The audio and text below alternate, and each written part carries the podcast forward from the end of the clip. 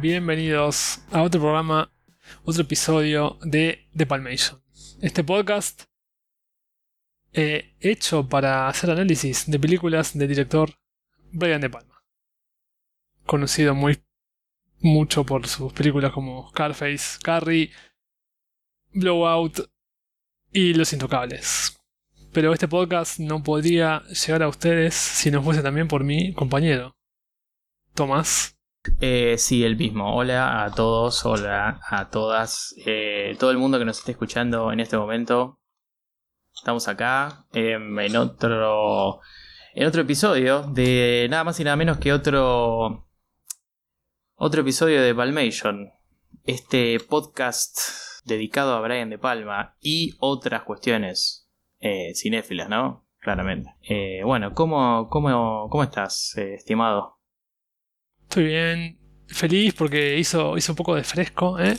Este calor horrible un poco se fue, pero hoy volvió. Pero por lo menos ayer estuvo fresco y me, me hizo feliz. Para que, para que ya la audiencia sepa cómo odio el calor. Me gustó, estuvo fresquito, ¿no? ¿No estuvo como medio primaveral ayer? Eso un poco me levantó el ánimo. Estuvo hermoso, sí. Eh, creo que, eso, o sea, los dos, odiamos el calor los dos. Básicamente. Nos gusta el frío, la lluvia. sí. o sea, sí. Así que, bueno, nada, aquí estamos otra vez en otro episodio más. Qué locura, ¿no? Ese episodio número 4, este. Sí, si contamos bien, sí. Sí, correcto. Así que, bueno, que eh, pasemos ya directamente a lo que nos interesa, así no, no le hacemos perder tiempo a la, a la gente ¿viste? que está escuchando acá, que tiene muchas cosas que hacer seguro, más que escuchar sobre Brian De Palma. Aunque Brian De Palma y, otras películas. sí, pero bueno. Deberían, deberían largar todo y escuchar el podcast, en realidad, es lo contrario. Dejar de trabajar, dejar de, lavar la ropa y escuchar porque esto es conocimiento. Sí, no nos hacemos cargo si te echan por que te vean estar con YouTube ahí el trabajo en horario laboral. Así que no nos vengan a buscar ni nos manden cartas. Che, me echaron porque estaba escuchando el capítulo. No, no. Es muy bueno. no lo podía dejar de escuchar. No podía como un buen libro. No podía dejar de escucharlo. No podía poner pausa. No, no. Problema de ustedes. Háganse cargo. Son adultos. O bueno, capaz que no. Quién sabe. Bueno, ¿qué, vimos esta semana, amigo? ¿Qué estuvimos haciendo? Sí, yo bueno, nada, la semana pasada todos sabrán que como fue, fue, bueno, la semana pasada fue, sí, fue fin de año, Navidad, todo eso, tuvimos tiempo para ver un montón. Esta semana también vi un montón, pero no sé si tantas como la anterior vez. Pero sí, bueno, esta sección es para eso, es para hablar de lo que vimos, que no tiene por qué tener relación con Brian De Palma.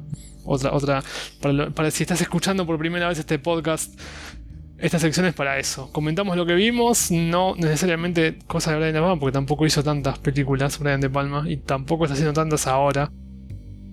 Pero eso, nos vamos a dedicar a comentar mínimamente sinopsis de lo que estuvimos viendo. ¿Cómo hacemos? ¿Una y una? ¿Una voz, una yo? ¿Una voz, una yo? Sí, vale. ¿Empiezo yo o empieza vos? Empieza, empieza nomás. Sí. La que vi fue una, ¿no? The Rain People, la vi el domingo pasado. The Rain People de Francis Ford Coppola. Una de las primeras que hizo. Muy distinta a todas las que hizo después de esta. La película es muy, muy, muy, muy simple. Lo primero que te dije a vos era que. Como que. La ves en un momento de tu vida en la que decís está, está bien y te, te sentís identificado pero es específicamente cuando la ves tipo a los 30, supongo, porque es, la historia de una mujer que un día se levanta, se levanta de la cama, está el tipo abrazándola, ella como que se levanta, como que se lo saca de encima al marido, ¿no? Al, que sería el marido, y agarra y se va a la casa de los viejos y les dice, no, no, no quiero, quiero quiero volver a ser libre. Siento que lo, que lo que va a pasar con este tipo, que va a ser casarme y tener un hijo y hacer vida de ama de casa, no es lo que quiero. Agarra y se va, se va a la goma. Se va con el coche a la ruta. Y está. Levanta a un tipo que estaba haciendo.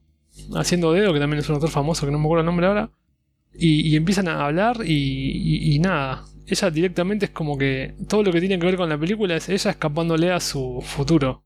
Le habla en un momento al marido, le dice que, que no que no está lista para asumir esta responsabilidad. Él es como que le, le admite que le mintió, que ella no está feliz con esta relación que tienen y no quiere, no se quiere casar, no quiere tener un hijo, no quiere, es como que está muy confundida y que dice que quiere ser libre. Que dice que hace mucho tiempo que ella no es libre. Que quiere ser libre como era de joven. Y que con él siente que no lo va a hacer. Interesante la película. Muy interesante. Por más que nada por la problemática y porque la hizo Coppola, que vos después ves que hizo películas que nada que ver. Hizo películas de guerra, no, no sé si tienen mucho que ver con. Pero esta es muy rara, es muy personal, ponele. Tiene buena música, la actriz es muy, muy buena. Tiene una escena que, bueno, la que te comenté a vos ahí por WhatsApp. Cuando tiene la primera charla con el marido por teléfono, la escena durará 6 minutos y es una toma sin cortes. No, no hay cortes en la toma esa. Es ella hablándole a un teléfono que, bueno, hablándole, explicándole todo al marido. Y tipo al minuto 6 se pone a llorar y, y llora ahí mismo. Y yo pienso, eso en las películas usualmente te ponen una especie de gota en el ojo para que. ¿No? Para que se active la lágrima en el momento adecuado. Pero acá no creo que se nos usaba ese efecto. Ella habrá hecho alguna, algún truco raro porque se pone a llorar ahí mismo y decís, que es muy creíble. Pero bueno, nada, la película es muy buena. Es, es recomendable por el, el hecho ese, si estás como perdido en tu vida y querés ver cómo alguien más también se pierde, es recomendable. Película del 69, comentario aparte, ¿no? Que en ese momento también, ¿no? La mujer no laburaba, no sé si era tan, tan como ahora, que son todas laburadoras, era como distinto en esa época. No, no, claro, era claramente otra, otra realidad social. Eh, che, ¿y por qué el título The Rain People? Que la lluvia como Mm. que tiene un protagonismo importante. Sí, el problema con, con el título, o sea, el problema cuando le da con el tipo este que, que el, como es que levanta de la calle, digamos, el chabón es, eh, ¿cómo se llama? James, James Caan. James O sea, Caan. al sí. que levanta, claro. Que lo llaman killer al tipo. Y no te das cuenta en un principio. Pero el chabón tiene un retraso mental. Y no te das cuenta en un principio porque no, no se nota. Es como medio lento y vos decís, ah, debe ser un tipo que es lento. Y no, es que realmente tuvo, es un tipo que salió de la universidad, es muy jovencito, tuvo un, la- eh, está en el equipo de rugby, tuvo un accidente que lo dejó medio mal de la cabeza. Y el chabón en un momento dice que la Rain People, no sé si lo leyó en un libro o algo así, pero ella le dice que la Rain People es gente como que cuando se pone a llorar y se larga a llover, desaparecen. Entonces como que se, se difuminan con la lluvia. Y ella le dice como, sí, sí, sí, sí, sí. Y decís, bueno, está re loco el chabón. Y ella está re loca por hacerle caso al chabón. Pero en parte también tiene que ver con eso la película. Ella se, se termina dando cuenta que el tipo es medio bobo. Y se termina como haciendo cargo del chabón. No lo quiere dejar solo. Le da lástima. En parte, ella quería agachar. En Claro. pocas palabras, ella quería salir de joda, ponerla, darse cuenta de que la vida que le esperaba en su casa era mejor que agachar con cualquiera. Y no le salió bien, porque el tipo este es tontito, no, no quería ella estar con el pobre, no le daba lástima y lo, lo cuida como un hijo. Y se da cuenta que ni siquiera puede serle. puede. Puede estarle encima a este tipo que, es casi como un hijo. Y esto está todo mal. Y se da cuenta, ella se, se redescubre ella misma, etc. Pero no, hay explicación de por qué se llama así. Incluso la tapa de la película. En ningún momento se llega a ver en la, en la, en la película en sí. La tapa, la tapa original es una tapa lluvia. Hay una tapa alternativa que está eh, Robert Duval medio abrazando a la mina y la mina disparando un tiro al aire y en ningún momento la escena esa existe en la película. Spoiler. No sé por qué. Hay muchas cosas raras de esa película. Claro, veo que la tapa, la tapa que al menos la que aparece en IMDb sí es como, es como si se viera a través de una ventana que está Sí. así como lloviendo y se ve allá la- atrás la silueta de ellos dos. Claro, hay una etapa alternativa que es Robert Duval como dándole un beso a la teta de la mina y la mina con un arma disparando al cielo y eso no pasa nunca. Es muy raro, yo estaba esperando esa escena, pero qué escena turbia, es muy feo lo que la escena en sí, no, no pasa. Pero sí, es una película eso, es una forma, está bueno si te gusta Coppola para ver lo que el chabón, nada, el tipo la escribió, la dirigió Hmm. y bueno, nada. Es interesante, es otra forma de ver a Coppola. Esa es una de las que vi. ¿Qué viste vos? Y siendo de Coppola me parece que como que hay que verla. Es rara. Sí. Como cualquiera, como cualquier película de los movie brats.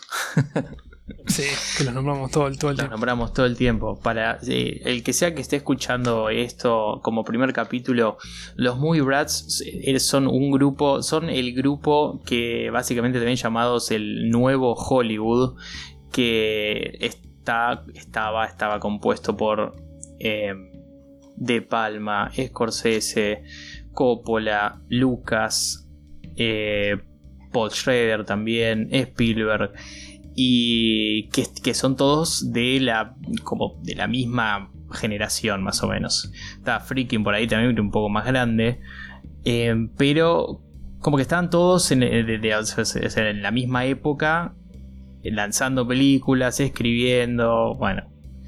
Y acá en el podcast, al ser un podcast de sobre De Palma, es como que estamos obligados y con, con placer lo hacemos. eh, Claro. a nombrar los trabajos y las distintas cosas que fueron sacando el resto de- del grupo, de este grupo que, que es como una unidad después de todo.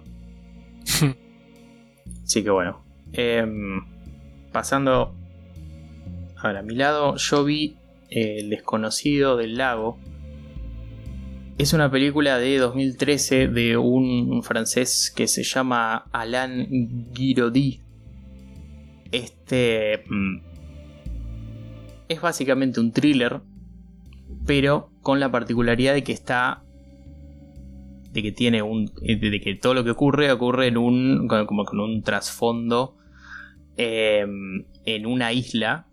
De hecho pasa todo es una isla no más bien es una playa es una pasa todo en una playa. Toda la película en una playa en alrededor de, de un, de un lago. Eh, la, historia en sí o sea la sinopsis sí brevemente porque no, no, no la querría spoilear mucho. Es, eh, es la relación entre dos hombres o sea, relación me refiero a ese amor homosexual entre dos hombres eh, que se conocen en una isla donde van hombres que buscan tener eh, relaciones así casuales con otros hombres. Eh, es interesante que no hay, no hay una mujer en la película. No aparece ninguna mujer. Es muy, muy- es muy pero eh, no sé si, vi así alguna película donde. No, sé, si, si había visto antes una película donde no apareciera ningún, ningún ejemplar del. Este. Del otro. ¿Viste? Del otro género. Como. No, no sé, me puse a pensar y dije. ¿qué- qué- o sea, ¿qué otra película vi? Donde haya, por ejemplo, solo mujeres y que no aparezca un hombre en ningún momento. O. Bueno, lo mismo. O todos hombres y que no aparezca una mujer. Bueno, esta creo que es la, la primera. ¿Y en qué, año? 2013 es la película, pero ¿en qué año es el setting? ¿2013? 2013. El setting no es tan claro porque no hay una indicación de, ning- de ninguna manera y las distintas teorías que se leen por internet tienen que ver con los autos que aparecen. Ah, em, Hay, un, eh, hay una escena donde, bueno, en realidad varias escenas donde se ven eh, los autos que están estacionados en la, como en la playa, en realidad como en el bosque, hay un bosque alrededor de la playa y en ese bosque eh, los, los tipos van y estacionan sus autos. Entonces, sacando los modelos de los autos, la gente fue como medio haciendo como un rompecabezas y diciendo, ah, mira, este modelo es de tal año y este modelo es de tal año, o sea que tiene que estar por este. Eh, pero no, no había, no, no hay un consenso de eso, no, como que no están de acuerdo. Algunos dicen que tendría que ser como de los 90, por ahí, porque por ejemplo, un dato es que ni- nadie tiene celular. Entonces eso ya te da cierta pauta de, de, de- al menos de qué, de qué época no es, más que de cuál es. Em, después Sí, por, las, por las vestimentas tampoco se ve eh, tampoco se ve mucho. O, sea que eh, no es que, viste, cuando vos ves una película que es de los 50 o los 40 o así, vos- y vos ves las, eh, las vestimentas que usan los tipos, la- la- las minas, y decís, bueno, esto sí tiene que ser de este momento, claramente. Ese sombrero, ese piloto, ese, ese traje, bueno. Pero no, acá. No, no, acá no. Y bueno, la película, o sea, es, es un romance, sí, pero es medio thriller también. Em, medio thriller hi- hitchcockiano en algún sentido. Porque en realidad, bueno, no, no, no, hay, no hay spoiler acá porque se ve en el mismo trailer, ¿no? Pero el problema surge cuando eh, uno de los protagonistas ve un eh, asesinato. Y de ahí empiezan a surgir cosas. Eh,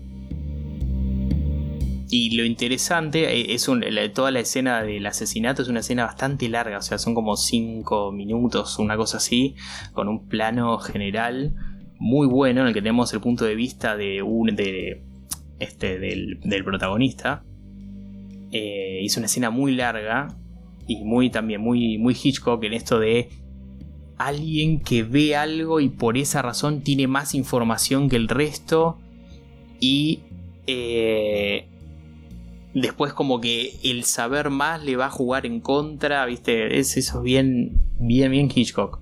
Bueno, entonces surge, bueno, a partir de esto, ahí empieza, empieza como a construir la, la película. Otro detalle también es el tema este de, bueno, es una película de donde se ve sexualidad explícita.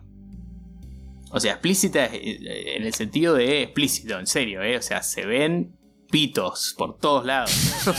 o sea, eh, se, ve, claro, no, sí, se ve sexo, se ve ahí, viste. No, quizás con el plano más, más bien quirúrgico del porno, ¿no? Sí, porque es más, es más como artístico. Va más por el lado. Va más por, más por el lado así. Eh, del arte, ¿no? Eh, pero sí, se, se, ve, se ve todo. Y. ¿Qué iba a decir? Me hizo acordar. Bueno, en realidad no, no, me hizo acordar, pero uno piensa en Divine Cruising, ¿no? La de, la de.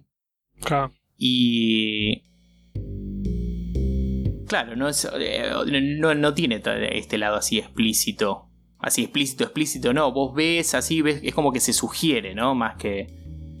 Más que ser explícito. Pero lo que me gustó en, ese sentido, más que, más que la película de Friedkin, fue que muestra, muestra todo el lado, o sea, el lado este de el tema homosexual, ¿no? Entre hombres, pero de una forma natural, o sea, porque vos en la película de Friedkin lo que ves es todo ese submundo, ¿no? Del sadomasoquismo y qué sé yo, y entonces, oh, como que uno, uno tiende a pensar que, ah, bueno, ok, los gays hacen eso.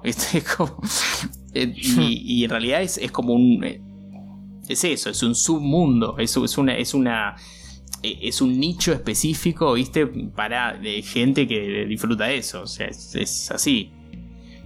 Y en cambio en, este, en esta película está mostrado así como, como, como natural. O sea, es, normal. O sea, es eh, normal. Quiero decir, eh, no, no, está este lado quizás más eh, de circo. O sea, se me ocurre este tema de, mostrar la, homosexualidad masculina como un show de feria, ¿viste? No, no está eso. Y eso, es lo, eso me pareció sumamente interesante. Eh, pero eso es una. Sí, está, está, buena, la verdad. Está, está, está buena. Y el, tendría que ver más eh, las otras películas que hizo, que hizo este señor. Eh, tiene una fotografía muy buena también, la peli. ocurre todo en, el, en la playa esta, lago gigantesco. Eh, y, no, es, y nada más, sí. Y es interesante el, tema del bosque también. O sea, la idea es que en el bosque es donde pasa todo. O sea, toda la acción, me refiero a sexo, viste, todo. Todo el tema de. de, de, toda la, acción transcurre ahí. Después, en el resto de la playa, se ve eh, mal. Los tipos ahí tomando sol o nadando en el lago y bueno, y eso. Y hay algo. Eh, algo interesante. Ah, es buenísimo porque están, están todos en bolas todo el tiempo. Es como que. de- eh, que porque, bueno, la idea es que es una, es una playa. Una playa nudista. Em, Ah, eso. Claro, es una playa nudista, sí. Y. Y está bueno esto de- del lado de, de- la fotografía es que a medida que se va acercando hacia el final, se va poniendo todo más oscuro. O sea, oscuro me refiero a luz, ¿no? Eh, la- es como si la, la propia oscuridad se, se- se fuera comiendo la, misma imagen. Y de hecho en los últimos minutos de- del final, que no voy a decir lo que pasa, pero eh, hacia los últimos minutos ya no ves casi nada. O sea, ves como si fuera una, no sé, una sombra, ¿viste? una silueta, así, pero nada, cero. Eh, y me pareció muy bueno, la verdad. Pero bueno, nada, El desconocido del lago, 2013. Eh, Guiraudy, por si les interesa. Francés. Francés, sí. Ah. Señor francés. Está muy bien. Suena Bueno. interesante. Es para, para ver. Todo lo que es thriller es interesante. Todo te atrapa cuando es thriller. Sí, el, el thriller. Es casi El la, thriller razón por la que la razón por la que nos gusta tanto de Palma ahora que lo. Bueno, aunque las películas que estamos analizando últimamente son todo lo contrario al thriller, pero ya, ya vamos a llegar Ya a, la parte llegar, thrilleresca de. Dorian. Sí, sí, sí. Paciencia. Amigos, Sí. amigas, De paciencia. a poco. Así, se- así se entiende, así se entendés al Dorian. Cómo, Así se construye. Claro. Bueno, ¿qué más viste? Bueno, sí, por mi parte vi Lady Snowblood, película de 73, japonesa de Toshiya Fujita. Es la. Básicamente es la película que vio Tarantino de chico y en la cual basó Kill Bill. Literalmente. Nada, lo que digo es esto, ¿no? Es importante que es una película de 73. Es espectacular la película. Realmente es muy buena. Es acción, más que nada acción desenfrenada. La mina te clava un espadazo y sale el chorro de sangre, viste, bien exagerado, como en Kill Bill, que no es fisiológicamente imposible en la vida real, pero acá sale como un chorro que te saca el ojo por la presión de sangre con la que sale. Y es la típica película de venganza, ¿no? Como que arranca con una mina en el, en el Japón tipo de 1800, ponele, 1874 arranca. Está como muy bien todo. O sea, eso está de más decirlo, pero está todo bien filmado, está todo bien como los escenarios son recreíbles, te la recrees, te crees posta que están en esa, en esa época de la película. Y es eso, es la historia de venganza de una mujer que estaba presa, no sabes por qué está presa, pero termina dando a luz a una beba. Y sus últimas palabras son como que la beba esta tiene que, tiene que vengarla a ella, y no entendés por qué.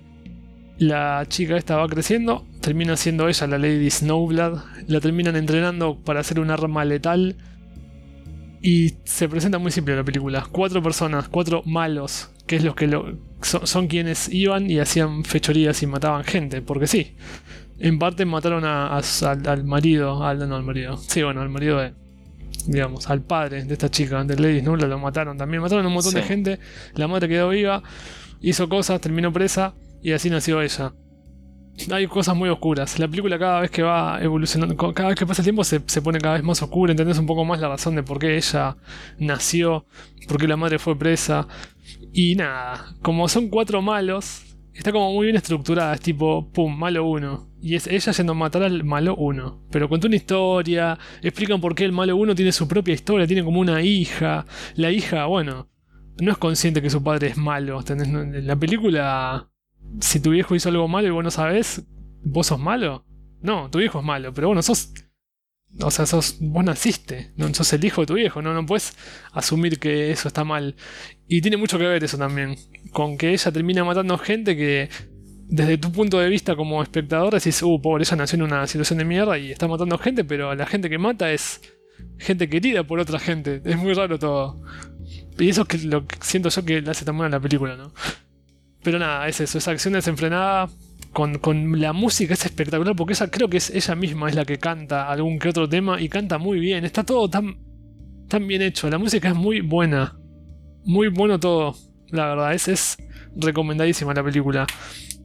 Y no es súper larga. Los efectos son buenísimos. lo- los malos son realmente malos. Y eso es lo que, lo que digo. Cada personaje tiene como su propia mini historia. Te crees todo muy bien. Está todo muy bien armado. Cada personaje, la historia de ella, la acción. la música, la fotografía. Es, es la verdad. o sea, ahora entiendo por qué Tarantino le gustó tanto y por qué hizo Kill Bill. Realmente es un peliculón este. Y, y otra cosa que seguramente hablemos un montón en el futuro es que esta película fue elegida en la Criterion Collection. ¿Qué es esta? Esta es una empresa. Criterion Collection es una empresa que se fundó en el 84 y se dedicaban a eso, a agarrar películas que ellos consideraban contemporáneas y clásicas y las restauraban y las, las redistribuían. Y es una empresa que hoy día sacó como 600 películas fácil. Son todas.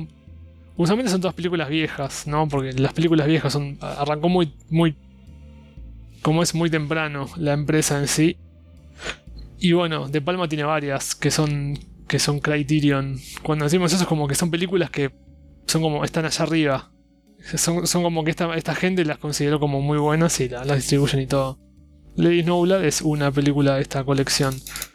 Eh, se puede investigar, estuve investigando bastante yo y se ve que sí. Son, son títulos que no, no, no, hay, no hay película que esté ahí que digas, esto es una cagada. No, Capaz claro. alguna de David Lynch, tipo Razorhead, esa es, esa es sospechosa. Pero es una película complicada, pero después de todo es la que llevó a David Lynch a ser como es. Creo que incluso eh, una que es Criterion es la The Art of Life, que es el documental que vos viste de David Lynch y ah, para mí eso, no sé si se llama Art of Life, se llama tipo The Art of algo. Creo y para mí eso no es. Sí. Bueno, es un The Life. No sé si es digno de Criterion eso. Pues es un documental de David Lynch que no habla en lo absoluto de sus películas, sino de, ¿no? de cómo pintaba él. No sé. No sé si eso es digno para mí, pero bueno, yo no soy de empresa, yo no soy Criterion. pero bueno. No, si, si realmente, si sos una persona que te gustó Kill Bill, te gusta Está basada en un manga, la película. Incluso aparece un personaje que dibuja un manga de la Lady Snowblood, porque la mina se hace tan famosa por matar gente que el chabón se interesa en ella y dibuja un manga de ella. Y la película está basada en un manga, la vida real. Es, perfecto. Es, cierra por todos lados la película. Es espectacular. Mírenla. Eh, es, como, que va full circle con eso, digamos. Sí, sí, pero bien. Posta te la crees toda. está muy bien hecha. Es muy buena película. Eh, y, decís que es. O sea, es una inspiración directa para Kill Bill. Sí, Tarantino lo admite aparte. Es como, ya está. Incluso la chica que es Lady Snowblood cantó, creo, en algún que otro tema de Kill Bill. Porque es una mina mm. que, nada, en el 73 ya tenía como 20 años. O sea que para los 90 tenía 40. Sin uno que estaba remuerta ya era joven todavía y laburó con Tarantino. Porque les interesó tanto que habló con ella y todo así. Posta, recomendadísima. Es demasiado buena. De todas las que vi esta, esta semana, esa está top primera. Demasiado buena. El, dato este de trivia que, te había dicho la otra vez, cuando me comentaste la película, que me puse a leer un poco más de Kill Bill, que al parecer Tarantino les hacía ver pedazos de Lady Snowblood a la gente, al, al, crew. Así cuando, cuando hacían los cortes o algo así. ¿Vos te imaginás eso? Se paran de filmar una escena ahí y el chabón, ah, bueno, bueno, a ver, vengan acá, siéntense acá, tomen. Y les da tipo DVDs con Lady Snowblood para que los pusieran ahí, se pusieran a verlo. Debe ser, me imagino, bastante pesado eh, filmar con, con Tarantino, ¿no? O sea, digo para el actor. Debe ser como muy intenso el tipo, me imagino. Es una suposición mía, no, no, no, no, sé la verdad. Y igual, yo lo entiendo porque desde que empecé a ver esta película son, soné como re excitado. Imagino que él estaba igual. Y yo no soy director.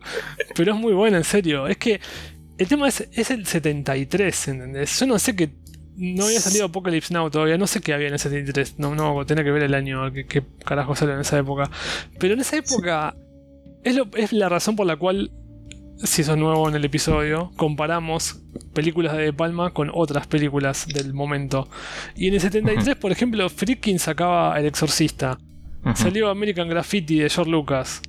Claro. Eh, salió Westworld de Crichton, el chabón que hizo Jurassic, que escribió el libro de Jurassic Park y, y Prey. ¿no? Ahí salió Westworld, que es la película en la que se basó la serie famosa de Westworld de hoy día, que es una serie de HBO. Pero bueno, la película es de 73. A lo que voy. Película western. Película de una gente, pibitos de la, de la secundaria que van a hacer quilombo. Película de una pibita que le mete el diablo adentro y vomita, boludo, ¿entendés? Y está esto. Y vos lo comparás con el cine norteamericano de ese momento y decís, bueno, hay películas interesantes en Estados Unidos, pero en Japón te sacan esto y no había ninguna parecida. Hasta donde yo sé, no, había ninguna parecida en ese momento. Mira, Scorsese sacaba Mean Streets en el 73. Ah, yo creo que eso es lo loco. Serpico, Lumet sacaba Serpico en el 73. Paper Moon del otro Bogdanovich. Y ah, eso lo que. Y bueno, sí. Paper Moon. Eh, para mí, Paper Moon está en este momento dentro de mi top top 10, me parece, de, películas. ¿De, la vida? Sí, sí, sí. Sí, no, no, me, me encantó esa película. Pero me, encantó, ¿eh? O sea, o sea, de. No, en serio, en serio, sí, sí. Es una película hermosa por, por de todo punto de vista. Y eso es una historia muy simple y muy, muy linda. Eh, sí, el 70, claro, ¿no? 73, sí, sí, sí el mismo año. 73. Sí, Bogdanovich. por eso. Pero ves, vos fíjate cómo vos te, enamora una película que está basada en la, en la gran depresión, que nada que ver con una chica ponja, que nada que ver que mata gente porque sí, porque la madre, todo mal. Sí. por eso. esa, es mi, claro, mi opinión. Esta, diversidad de temáticas. Claro. Es, es lo que me encanta de esta comparación que hacemos. Está bien con De Palma, ¿no? Es lo queremos mucho y todo. Pero al mismo tiempo está bueno esto, ¿no? Hacer la comparación de un ponja te sacaba una asesina serial, el otro te sacaba la, Gran Depresión, el otro te sacaba a la otra, Sissy Spacek matando gente, ya, ya vamos a hablar de eso. Ya está, ese terminé, listo, punto final. punto final, está bien. Bueno, otra que vi yo eh, esta última semana fue Five Easy Pieces, eh, la famosísima película de este Bob Raffleson 1970, que tiene a Jack Nicholson en papel protagónico que hace de... Esta película es básicamente, o, sea, la película en sí es la idea de un, de un tipo que le quiere escapar a las responsabilidades de, que se le van poniendo en la vida. Es una, cosa... The Rain, People, The Rain People la comento yo, le escapa a la chica a, ser, a ser esposa. Es que, claro, me quedé pensando, sí, sí, cuando estabas comentando la otra me quedé pensando, es muy parecido, o sea, sigue la misma línea, porque es un es lo mismo, es un tipo eh, que es, es en realidad un, un, tipo que viene de una familia bien, o sea, familia clase alta, un tipo pianista, con también la, familia también, todos músicos, así músicos clásicos, ¿viste? Hay, en, un en una escena muestran su, su, casa, o sea, la casa original, la casa donde se crió él, y hay, hay cuadros como con los como los ancestros de la familia que también eran músicos, ¿viste? Es como una cosa así muy de la nobleza. Y entonces el, la película empieza con el tipo eh, que con el tipo ya, cuando ya abandonó esa vida, toda esa toda esa cosa de la clase alta de, viste, todo así muy, muy paquete, qué sé yo. Y el tipo entonces, eh, ni bien empieza la película, que incluso se ve en la misma tapa de la película, eh, Nicholson trabaja en una plataforma de petróleo, o sea, nada que ver, absolutamente nada y está ahí en el medio de la nada y y labura ahí y tiene a un amigo con él con el que eh, van a jugar al bowling y van al, van al bar y van a la cantina y bueno, vuelven a laburar. O sea, es así, es, en eso se, se, resume la, vida de ellos. Eh, el amigo este encima vive, vive en un trailer, ¿viste? Es como toda una cosa así, bueno. Eh, él está. La, pareja de él es una. es una moza. Que. Que bueno, te da a entender que es. Es el típico ejemplo de, white trash. O sea, lo que se llama white trash. Y. Él la quiere pero al mismo tiempo como que la desprecia. Es como una cosa así. Es como si su antiguo, si su antigua formación, viste, de, su antiguo círculo de donde él viene, no tiene absolutamente nada que ver con, la, con, con esta chica. Y, y entonces como que tiene esta, esta dualidad de... Em, la quiero, pero también desprecio que sea una, no sé, este, una, una ignorante, ¿viste? Que no sepa de música o no sepa de... Bueno. Y eh, entonces en, todas las escenas de la película ves como que el tipo está siempre como incómodo. Como incómodo en toda situación, viste que van al bar y están tomando algo y él empieza a estar, eh, empieza como a, a mirar a la nada, viste, y están todos hablando y él está ahí como en silencio, sin decir nada y mirando a la ventana. Están jugando al bowling y entonces empiezan a jugar al bowling y eh, van a jugar. el otro amigo también está en pareja, entonces salen así, hacen tipo salidas dobles, ¿no? O sea, las dos parejas. Eh, y van a jugar al bowling y. Eh, están jugando y la, la, la, novia de Nicholson falla un tiro y el chabón se recalienta.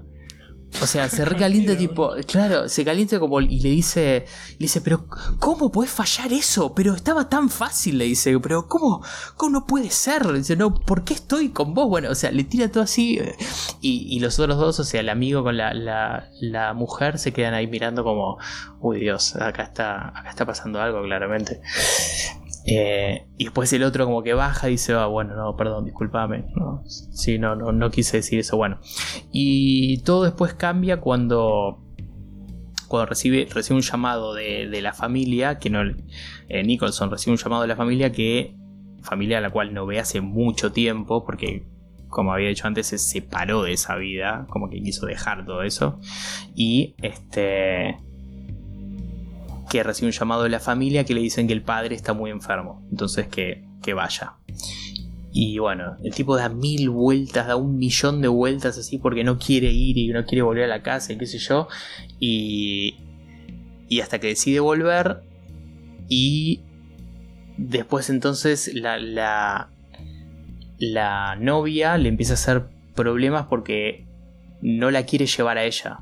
O sea, no la quiere como mostrar ¿Entendés? La quiere hmm. mostrar así en el círculo de clase alta que es la familia y que no quiere llevar una white trash hacia la, a la casa donde está todo, todo esto tan así pipi cucú. Eh, y es toda la película, sí. Y y bueno, me gustó, me, gustó mucho. Es, es muy interesante. a mí, yo supongo que vos también te, gusta parecido, ¿no? Pero estas películas así de, de como crisis existenciales para mí son, son, como, son como clave. O sea, un tipo ahí que no sabe cómo hacer para lidiar con su, con su realidad, para mí, a mí me encanta. Como una temática que me, que me fascina sí, porque eh, siento que no. Es lo que te decía a vos de cuando vi The Rain People. Si yo veía The Rain People, o si vos ves esta a los 15 años, no creo que te guste demasiado. ¿Qué entendés vos a los 15 años? ¿Qué ves vos en tu vida cuando vos tenés 15 años? ¿Qué ves en la vida de un chabón que tiene, no sé, por lo que contás, que, debe tener 30, un poco más de 30? sí, sí, sí, por ahí, sí, claro. Esta chica de, de, The Rain People también es como, tiene 32, ponele. Y no, no es lo mismo. Pero ahora justo que tenemos una edad similar a ellos y vemos películas así, como que te pega más. Sí, cuadra. Como, como que encaja, sí. Y esto de que. de que la perspectiva va cambiando, claramente. Eh, a lo largo de tu vida. trasciende. ¿De qué año es esta? ¿60 y. cuánto? No, 70, 70. 70. Esta es del 70. Y vos la viste ahora, 2019. Y, es, actual, es tan actual. Es increíble. Claro. la, problemática es la misma. Somos humanos. Sí. Em, sí, estas películas que tocan así temas tan. Sí, es eso, tan humanos. Se puede adaptar a cualquier. O sea, cualquier año. O sea, podría haber salido ahora esta película, ¿entendés?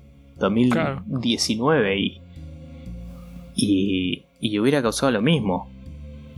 Porque sí, es increíble. Bueno, acá ya Nicholson estaba demostrando ya su de su poder como actor. ¿Y, Ya qué lo- onda? Viste que viste Sí. que tiene una personalidad muy particular. No, no sé en qué momento salió The Shining, por ejemplo, no, no me fijé. Pero acá que hace, hace medio. Viste que. ¿Viste la película esta One Flew Over de Cuckoo's Nest? Que él hace como de Sí, loco. Sí, genial. Y ya hace- de hace- hace- Milo de. Forman. Sí, genial. Esa. Y eh, viste que él se nota que es loco. Hizo The Shining que también es loco. Pero en esta que es tipo normal con locura o no es loco. Mm, es medio. Yo lo pondría medio como.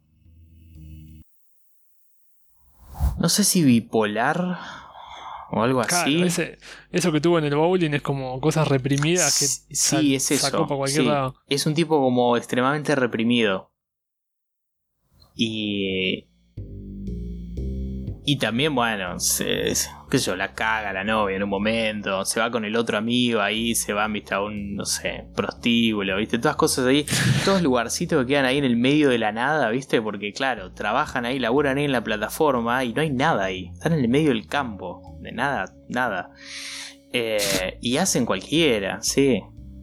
Y en un momento de, de repente, eh, eh, o sea, pasan todas cosas así extremas, ¿no? Porque de repente llega un día y dice... y se pone, se pone a almorzar, se junta a almorzar con el amigo y el amigo no sé qué le dice, le, dice, creo que le dice algo de esto, de como vos no podés, vo- vos, nunca podés este, enfrentar tu- tus responsabilidades, una cosa así como re profunda. Y el chabón se recalienta y dice, ah, pero, ah, pero vos sos un idiota y vivís en un tráiler, ¿viste? Así como una, una cosa así y se levanta, se, se va... Va, a hablar, va al, al lugar donde está el, el jefe, tipo el supervisor, y le dice que renuncia. O sea, que, se quiere ir de ese trabajo y dice renuncia, adiós. Y en la escena siguiente, después se ve eh, a lo lejos, o sea, es como que él, se, se, saca el casco que tiene y se va ahí como caminando para el auto, como para ya irse a la mierda. Y a lo lejos ve de repente que hay dos tipos que lo están cagando a piñas al amigo. ¿Por qué? Y entonces se pone así como todo loco y dice, no, no. Y bueno, entonces va corriendo así a encontrar a un amigo y sí, todo loco y se empieza a cagar a piñas con los chabones también. Bueno, y. Y resulta que, que los, los tipos eran, eran agentes del FBI que lo estaban buscando porque el tipo había robado no sé qué. Es toda una locura, esa, toda esa escena, es todo, todo, todo así extremo. Em, y, y bueno, y tiene, tiene todo esto de... to- todas estas situaciones que lo ponen al tipo una y otra vez así como frente a problemas o cosas que tiene que resolver y que el hecho de, de resolverlas lo, lo va a llevar a otra etapa de la vida de alguna forma y él entonces él no lo hace. Es la vida misma. Sí, es la vida misma, sí. No, me, me- me encantó. Es una, es una gran, gran película. Así que En esta Re- es la que actúa la, la rubia de, de Get, Getaway. Puede ser, o estoy equivocado. Sí, que era Una rubiecita. la- que comenté La que te la- el episodio. vos, Sí, ¿no? sí, sí. Tiene un personaje. Sí, esa, esa, esa. Ah, está acá en esta. Sí, está acá, está acá. Sí. Ah, Hace un papel así secundario, pero sí. Sí, sí. Sí, y en The Getaway, The Getaway también. Esa Sí. gente que, labura- que le sale bien un papel nomás. Sí. Muy linda vena, por cierto. Sí, muy- Linda mujer. Bueno, Bueno, recomendadísima, ¿eh? Sí. O sea que Sí, te sí. clavas The Rain People, Five Easy Pieces y te pegas un tiro después. Y después te pasas un tiro, sí. Sí, lo Ah, mismo. Lo mismo. Sí, sí, es para verlo un día lluvioso, ¿viste? Un domingo. Tal cual. Yo The Rain People la vi un domingo a las 10 de la mañana y me quise pegar un tiro. Literalmente. No pensé que iba a ser así de, de trágica. No es Sí. trágica, pero no es feliz tampoco. Yo Esta igual, se sí. ve igual. claro. Igual. La vi el domingo, lo mismo. El domingo, tipo, al, no sé, las 2 de la tarde, algo así. O sea, todo Oh, la nublado. para pasarla como el culo. Ese, ese es el problema con estas películas. Yo cuando vi cuando vi Lady Snowblood, digo, uh, la, la sinopsis decía, uh, mata gente. Dije, mmm, sí, la quiero ver. La vi y fue, mmm, así. Pero cuando vi The Rain People, decía tipo, uh, una mujer lucha con su problema. Dije, uh, esta me va a deprimir. Y la vi y te dice. y esta fue, siempre se parece lo mismo. ¿Ves? Para deprimirte. Sí, Bueno, sí, pero- no sé. Son películas así de humanas, ¿no? Sí, sí, sí. Por eso mismo todo el mundo decía que la de Coppola es la película más personal que él hizo. Es muy personal, según las críticas. Mira. Y no sé qué otra, qué otra habrá hecho este Roberto Rafelson como para decir, uy, ah, hizo todos dramas. No, no sé qué otra hizo, la verdad. Para yo, hacer una tipo comparación. Claro, eh, claro, viste que Coppola no hizo muchas así. Todo lo demás fue todo. Nada que No, ver. claro. Apocalypse Now, boludo, cualquiera. Claro. No, lo que sí vi de este tipo, igual es, es la única película que vi de este señor, este Bob Raffleson, pero sí vi que eh, lo tiene a Nicholson ahí como actor, así como como mi, mi persona, viste, mi, mi actor eh, to go. Eh, porque vi varias, vi, vi otras, busqué otros títulos del, de este señor y ponele de 5 que vi, en 4 está Nicholson, una cosa así.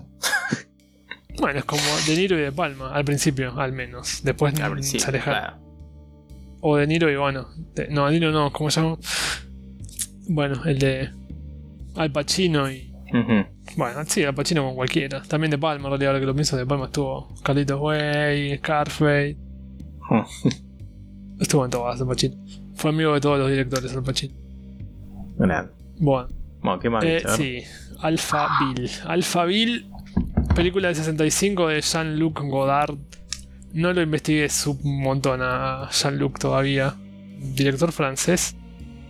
La película, Sí. en pocas palabras, es una película de ciencia ficción, crimen, noir, seteada en un una ciudad llamada Alphaville, en donde una especie de detective con su típico sobre todo y su, su sombrero llega a investigar la desaparición de un de otro detective amigo y al mismo tiempo a matar al que diseñó Alphaville. Ah, bien. Porque Alphaville es una ciudad que está. es una inteligencia artificial. Esto es- piénselo. Cada cosa que voy a decir ahora más, piensen, esto es del 65. 65. Claro. Alphaville es una ciudad que la inventó un científico y hay una inteligencia artificial que se llama. se llama. ¿cómo se llama? Tipo Alpha. Alpha 60. Y es una especie de voz que se escucha en todo momento, es como omnisciente, se escucha en toda la ciudad, ¿no? Cuando habla. Y es la voz, se escucha, tiene como un tono muy a muerto. Y en realidad la voz la hace un tipo que tenía cáncer de, de laringe, creo. Y usaba esta- estas radios que te apoyás, viste, cuando no tenés voz, que en, esa época, te apoyás en la. Te apoyás en el. en el cuello, una especie de, de aparato en la que vos hablás y el aparato larga, como que toma la vibración de tus cuerdas vocales y larga una especie de voz medio robótica. Cuando la gente no podía hablar en ese momento, hacían eso. Se apoyaban adentro eh, en el cuello de este aparato y te salía la voz robótica. Y Alpha 60 está grabado con la voz de un, tipo ¿no? que se, prestó para esto. Muy rara la voz, es espectacular. Y nada, la película va por ese lado, es súper rara. Godard era un tipo que improvisaba mucho, pasó muy parecido con otro director. El chabón le dijeron tipo, bueno, tenés que tener un- un libreto para esto. Y le dijo un chabón, sí, vos, anda, escribe un libreto. Y voló y tráemelo y yo después veo qué hago. El tipo fue, escribió el libreto, se lo dio a Godard, Godard dijo, sí, sí, sí, no le leyó un carajo. Godard dijo, sí, sí, sí, está, está, muy bien, está muy bien. Filmemos, filmemos. Y empezó a filmar, se cagó en el libreto. El tipo quería improvisar. Y la película entera la hizo en- improvisando cosas. Y es muy rara la película. Lo que pasó después es que toda la gente que había puesto la guita, ¿no? Los inversores cuando vieron la película dijeron, esto es una cagada, dame la guita de vuelta, porque esto no va a- a- con lo que yo había... Yo puse guita por una película de una cosa que un libreto decía y esto no tiene nada que ver. No le importó a Godard. Aparentemente a Godard no le importaban estas cosas. Él hizo lo que quiso. Y bueno, la película va por ese lado. Es una película que está... Este, este Alphaville esta inteligencia artificial lo que hace es hace que toda la gente no pueda demostrar sentimientos. No puedes decir te quiero, la gente no sabe lo que es el amor, no sabe lo que es la poesía, no sabe lo que es la filosofía. En- el, el- el tipo va a un hotel y en vez de una Biblia, viste que en el hotel siempre tenés una Biblia en el sí. cajón, hay un diccionario. Y el diccionario tiene únicamente palabras que la inteligencia artificial decide cuáles son las palabras. Entonces no, nunca vas a encontrar una palabra que diga tipo afecto. Siempre van a ser todas palabras científicas, ecuaciones, cosas que son ¿Entendés? Son científicas, son frías, no, no, no, permite que pienses. Y en un momento chabón conoce a una mina que es la hija, creo, del creador, y la mina empieza a interesarse mucho por él, por este detective, y medio como que se empiezan a enamorar los dos, y está como súper prohibido eso. Y en un momento entra un chabón, que es un tipo muy famoso de esa época, ella está leyendo el diccionario, entra el tipo que es como el botones, le saca el diccionario y dice, no, no, se acaba de actualizar el diccionario. Y le da un diccionario nuevo. Y la palabra que ella estaba leyendo, que era afecto, desaparece el diccionario y no existe más. ¿Entendés? Y, es todo así la película. Es un viaje... A mí lo que me, ponía mal después también, Chabón conoce, eh, encuentra finalmente al tipo desaparecido y en un amigo de él y hay todas como, em, no emperatrices. Estas minas son como unas minas que uno te, son humanos, son, minas muy lindas. Que te, llevan a tu habitación cuando vas al hotel y te hablan, te dicen, ¿Estás, ¿la estás pasando bien? ¿La querés pasar bien? Y yo digo, ¿qué le pasa a esta mina? Y le, repite, ¿la querés pasar bien? ¿Estás, ¿Estás bien? Y tipo no le da bola, tipo como que es muy frío, él es consciente de dónde está yendo y no le da bola a nadie, no se deja tocar, no habla con nadie, él sabe que está que es como muy peligroso donde está yendo Alphaville. Y te das cuenta que esas minas son como unos robots sexuales. y conoce al amigo y el amigo comete el error de enamorarse de uno de estos robots y cuando quiere tener relaciones con el robot se muere. Porque no puedes demostrar afecto. Y esto es así la película. Es como muy, muy parecido a un, libro que había escrito, creo que Wells en ese momento, que también. 1984. Te estaba por decir. o sea, ese había escrito Sí, es de la época, creo. Aquí escribió otro antes que no sé cómo se llama, Newspeak o Newspaper, no sé cómo se llama, que también está basado mucho en eso. Y esto es la película. La verdad es muy rara porque lo que comentan es que se ve futurista. Está en blanco y negro, no porque es vieja. Se ve futurista porque está toda filmada en edificios de hormigón que en ese momento eran nuevos. No era normal un edificio de hormigón. Son todos edificios que hoy día vos ves el edificio ahí y decís, ah, es como de acá, voy al microcentro y son todos iguales. Pero en ese momento no era normal eso. Eran todos edificios muy prolijos, muy, muy estéticamente raros para la época. Entonces sentís que es futurista. La gente pensaba que era futurista todo, pero era un edificio que lo habían construido hace tipo dos semanas atrás, lo filmaron justo, y como era súper nuevo, nada, parecía futurista. El tipo usa una, cámara de foto AGFA, que en ese momento salió ese mismo año, y tenía flash. Y el tipo le saca foto de un montón de cosas raras. Y, decían también que esa cámara se hizo famosa porque no, no existía en ese momento, hasta ese momento no existía. ¿Entendés? Fue como. El tipo es un grosso, porque la filmó en un momento justo donde la tecnología estaba como haciendo ese switch en el que había edificaciones nuevas, había tecnología nueva. La película salió mostrando un futuro medio distópico y quedó perfecto. Claro, se vio como una combinación de elementos ahí justo que le permitieron hacer la película. Y que quede tan eh, única. hoy no sale esa película. Claro, esta película es hoy no, no sirve. Esta película sirve en ese momento, en esa era justa específica. En ningún otro momento hubiese servido. Y es muy rara y no sé si la recomiendo tanto. Porque es muy rara. Y cuesta seguir. Y pasan cosas muy raras. No sé, a mí me divirtió. Porque te abre la cabeza y te, introduce a Godard. Que yo no, lo vi todavía, como comenté. Eh, Pero claro. recomendable. Claro, o sea, eh, cuando vos me cuando me comentaste la sinopsis, eh, primero me dijiste, me dijiste la sinopsis y después me dijiste el año. Entonces fue como. ¿Esto, esto es del 65? ¿Lo que me estás diciendo? No puede ser. Eh, claro. Sí, me pareció increíble. Sí, porque aparte hay cosas tan básicas. En un momento, eso es lo que a mí me gusta. Te, te haces la cabeza vos. Te haces la cabeza con lo poquito que te dicen, porque en un momento el chabón dice, uh, me tengo que ir en, coche a un lugar. Y la mina le dice, le recomienda, tipo, mirá que al norte es todo un desierto y al sur nieva. Y vos decís, ¿dónde carajo está que sea tan básico que en el norte es todo seco y en el sur nieva? Y no, nunca más tocan ese tema.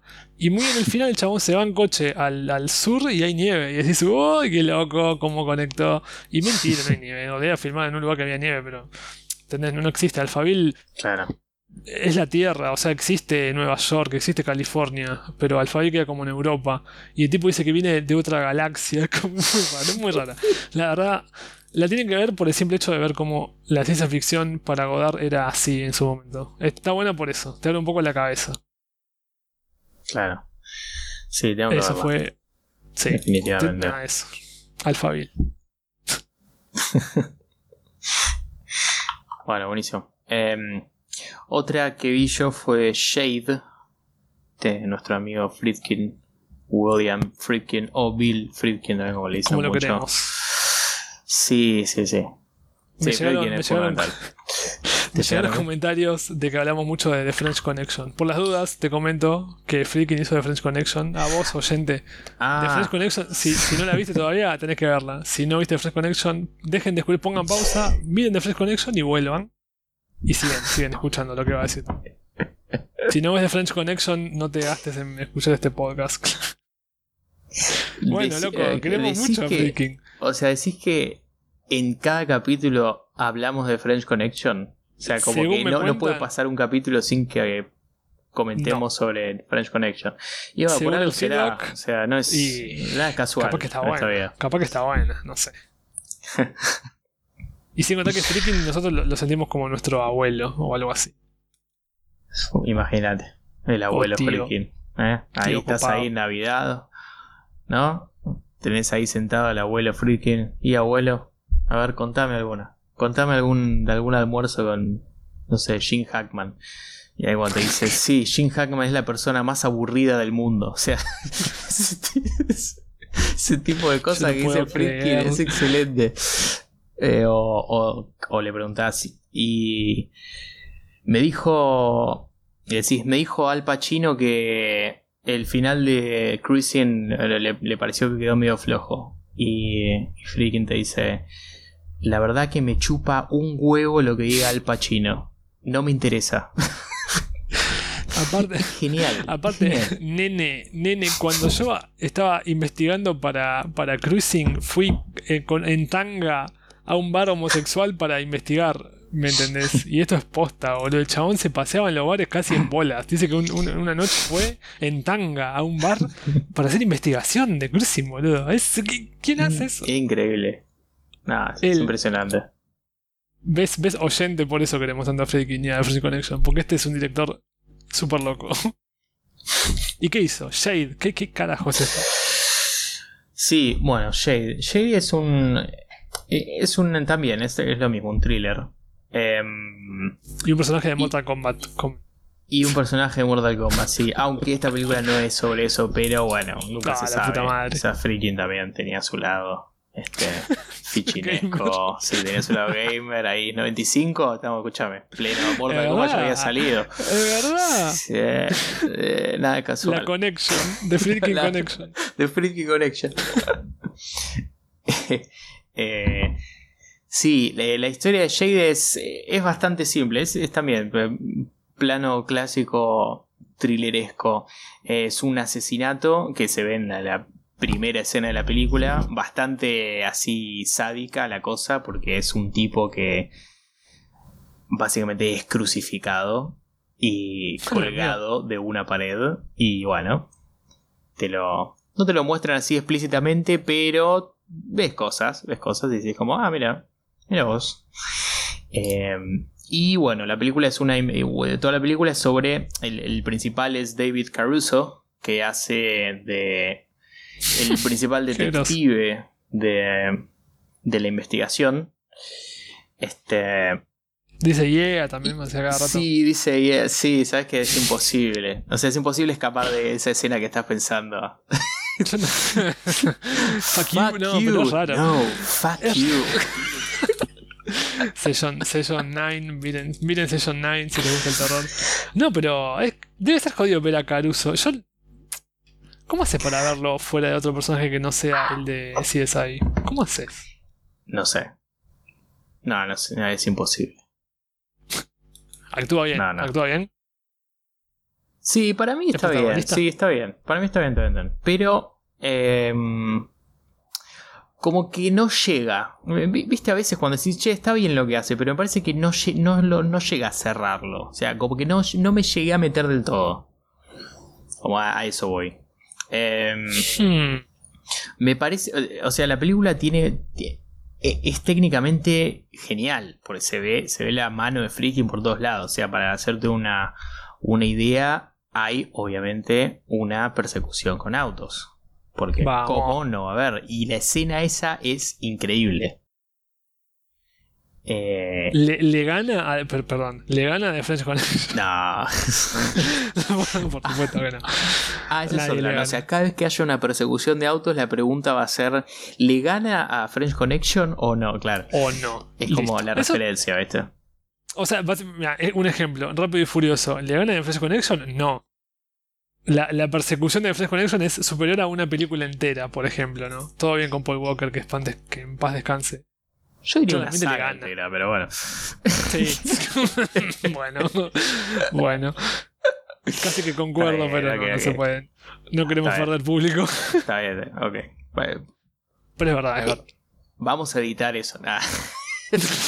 Pero no. realmente es la realidad. The French Connection le gana todo. Bueno, No, sí, no, volviendo a Jade, eh, sí, tiene esta escena que es increíble, una, sí, un auto persiguiendo a otro por la ciudad, eh, en el medio de la ciudad, y hay también incluso, eh, en realidad lo interesante es que se persiguen por lo que sería Chinatown, entonces está todo lleno de negocios y todo locales y toda la, la gente, viste, así hacinada caminando. Bueno, y en el medio de eso hay un auto persiguiendo a otro. O sea que vos podés imaginarte lo que es eso. me la acabas de vender automáticamente. Sí, es que es increíble esa escena. Bueno, y hay otras escenas también con autos relacionados de autos pisando gente, bueno, etcétera, que es increíble. Em, y bueno, tiene, tiene muchas, la verdad, muchas imágenes así recordables. Y está, bueno, está Linda Fiorentino, que para mí es una hermosa mujer. Eh, o al menos era una hermosa mujer ahí en, en ese momento. Ahora no sé la verdad cómo, cómo estará. Esta película es del 95, entonces bueno, ya, ya ha pasado un tiempo. Pero bueno, de hecho, si ves la tapa de Shade, la, mujer que se ve en la tapa es ella. Es una escena esa de la película. Y el papel que hace ella acá es es, bast- es bastante también bastante impactante porque hace hace de, de una mujer que es eh, eh, psiquiatra creo y es la mujer de un multimillonario que ni bien empieza la película le- eh, te dan a entender que está involucrado en el en el asesinato Hmm. y ella hace de la mujer de este señor. Pero bueno, y a, a medida que va pasando la, la película, es, el, eh, el personaje de ella se va desarrollando de una manera así como copada. Y hay... Bueno, hay, eh, al, ser freaking hay, no hay... No se reserva muchas cosas, ¿no? Es como que lo que quiere hacer y lo quiere mostrar, lo va a mostrar. O sea, no hay... No es un tipo que se, que se haga muchas reservas de, con, con las cosas que, que quiere contar y cómo, y cómo lo quiere narrar también, ¿no? Eh, bueno, y se ve muchas escenas con ella muy, así, muy como, ¿cómo decirlo? Como eh, liberada de alguna manera. Muy interesante. Claro, estaba viendo que esta chica laburó en, en After Hours. La- Claro, ¿No es la de Scorsese esta? Laburó ahí en, en Men in Black, en Dogma. claro, es la chica que- de, sí, de Men in Black. Grossa, grossa. Sí, sí, sí, sí, tiene, tuvo su, su carrera. Eh, así que interesante, Jay. Sí, sí, interesante para, para ver. Dentro de lo que es Friedkin, no creo que esté en los highlights. La verdad que no. Pero bueno, el tema es que la película regular de Friedkin es la obra maestra de un director regular. Ese es el, el tema. Es verdad, es verdad. Pero bueno. Nada, todos- Jade, son todos 1995. Sí, sí, sí, o sea que, bueno, sos, sos un director nuevo, eh, haceme una French Connection y después, después recién te, te hablo, te considero, te hablo en, mi- en el podcast. No, pues es Bueno. verdad. Aparte, ¿qué te llevó a ver esta? O sea, ¿por qué esta? ¿Qué ¿Por me llevó a ver esa? Sí, Friedkin. Sí. Ah, No, bien. fue, Sí, le fue tengo- revisando películas de Friedkin y viendo, o sea, las que hay un montón todavía que, que me faltan ver de, de William. Y vi esta y vi el eh, vi la sinopsis y dije, ah, mira, pinta interesante. Y vi la tapa y bueno, vi esa tapa y dije, uy, mira, esa es linda Fiorentino tapa y es- adentro. Eh, Súper sexual la tapa. Aunque Sí. no tanto. Es No, no, es, yo diría erótica, así como. Sí, sí. El, este. Es genial subgénero del thriller, el erotic, erotic thriller. Sí, aparte de lo que siempre comentamos, cuando, ¿cómo es? Cuando hicieron The, Conversation, que le, eh, como es Coppola, ¿no? La hizo Conversation, que la hizo con toda la guita, es la, película que él quiso hacer después de su éxito. Siento que esta Shade Freaking ya era exitoso, para el 95 ya había hecho todas. Hizo sí, Exorcista, sí, Connection, To Live and Die. O sea que esta la hizo y por más que tenga un puntaje bajo es eso, se dio el gusto, imagino. Sí, ¿La escribió él o la basó en algo? No, el, no, el escritor es otro. Eh, Joe has un apellido raro. No, es un guachín, no sé quién. No, sí, es que el tipo. Eh, en realidad creo que ya había, ya había como trabajado así con otras otras películas, eh, el escritor, digo, ¿no? El, el, guion. Ya había trabajado en otras películas, no sé si similares, pero así como con, esta temática así thrilleresca. Em, sí, aparte escribió el, el screenplay de, Flash Dance, de Basic Instinct. Ah, exacto. No era, no era cualquier, cualquier tipo. Claro, es, o sea, si te pones a pensar en Bajos Instintos y yo pongo a Shade al lado, como que eh, hay, hay una línea ahí. Hay un algo que siguen. Hay las dos. Sí. Mm, está bien. Vino de la misma persona. Igual cabe mencionar que eh, Basic Instincts Basic Instinct es eh, superior en este caso, pero bueno, son otras películas. Otra película. Sí. Pero bueno. Sí, que en algún momento la puedes, la puedes nombrar. Sí, pasa que estaba pensando, ¿no? Que a veces son películas que vimos esta semana, pero también se pueden nombrar alguna que vimos antes. Tipo, hay un par de Cronenberg que yo vi que no, ya, ya las vi. No, sí. las voy a volver a ver. Algún día capaz que haga, que haga eso. No mire ninguna y pegue cuatro que ya vi y hable de esas cuatro. ¿Que viste, que viste alguna vez? Sí. Claro, existe. Bueno, pasa esto con Bajos Instintos, sí. Yo, claro, la, la, habré visto hace, no sé, un mes, por ahí, dos, es y pico. Y también, la verdad me gustó mucho. ¿Te acordás que sí, te la había comentado en ese momento? Sí, yo me la confundía con otra. y con Atracción Fatal, quizás. Ah, este, o Femme Fatal. Es como que son todas así, ¿viste? Tres con películas esos ahí. Hechas para confundir. Sí. Sí, sí. Pero bueno. Eh, otra que vi fue Badlands de Terrence Malik de 73 ¿Por qué la vi? Voy a, voy a, explicar por qué la vi primero. Porque si no, tiene sentido que nombre películas random. No sé por qué la vi. La tenía bajada, sabía que estaba buena. Sabía que estaba Martin Sheen. Y, y, y posta, la vi por la sinopsis. En la sinopsis dice literalmente que es una pareja de dos personas que arrancan un killing spree por todo el sur de Estados Unidos. Fin de la sinopsis. Y la película uh, es literalmente dos personas que hacen un killing free por el sur de Estados Unidos. Sí. Para dar más contexto, la película. Sí, Bonnie and Clyde, cualquier película X de una parejita. No, eh, esta película, ¿cómo se llama? Una que vi hace muy poco. Natural Born, Killer. Sí, es igual, es la misma sinopsis. ¿Qué eso es una pareja? Sí, esa no la vi porque no me banco mucho a. ¿Cómo se llama el chabón de la Woody gigante? Sí, no me, no me. Siento que hace un. No hace un personaje. Que le pagan por ser el mismo y actúa. Claro. Sí, no me, no me gusta mucho. Va, sí, actúa bien, digo, no. Pero no, tenía ganas de verla porque parecía aburrida esa. Pero mira vos, es eh, verdad. van por la vida matando. Sí, sí, es la misma sinopsis. Sí, yo, sí, no, no me fascinó tampoco, eh. La verdad se me hizo.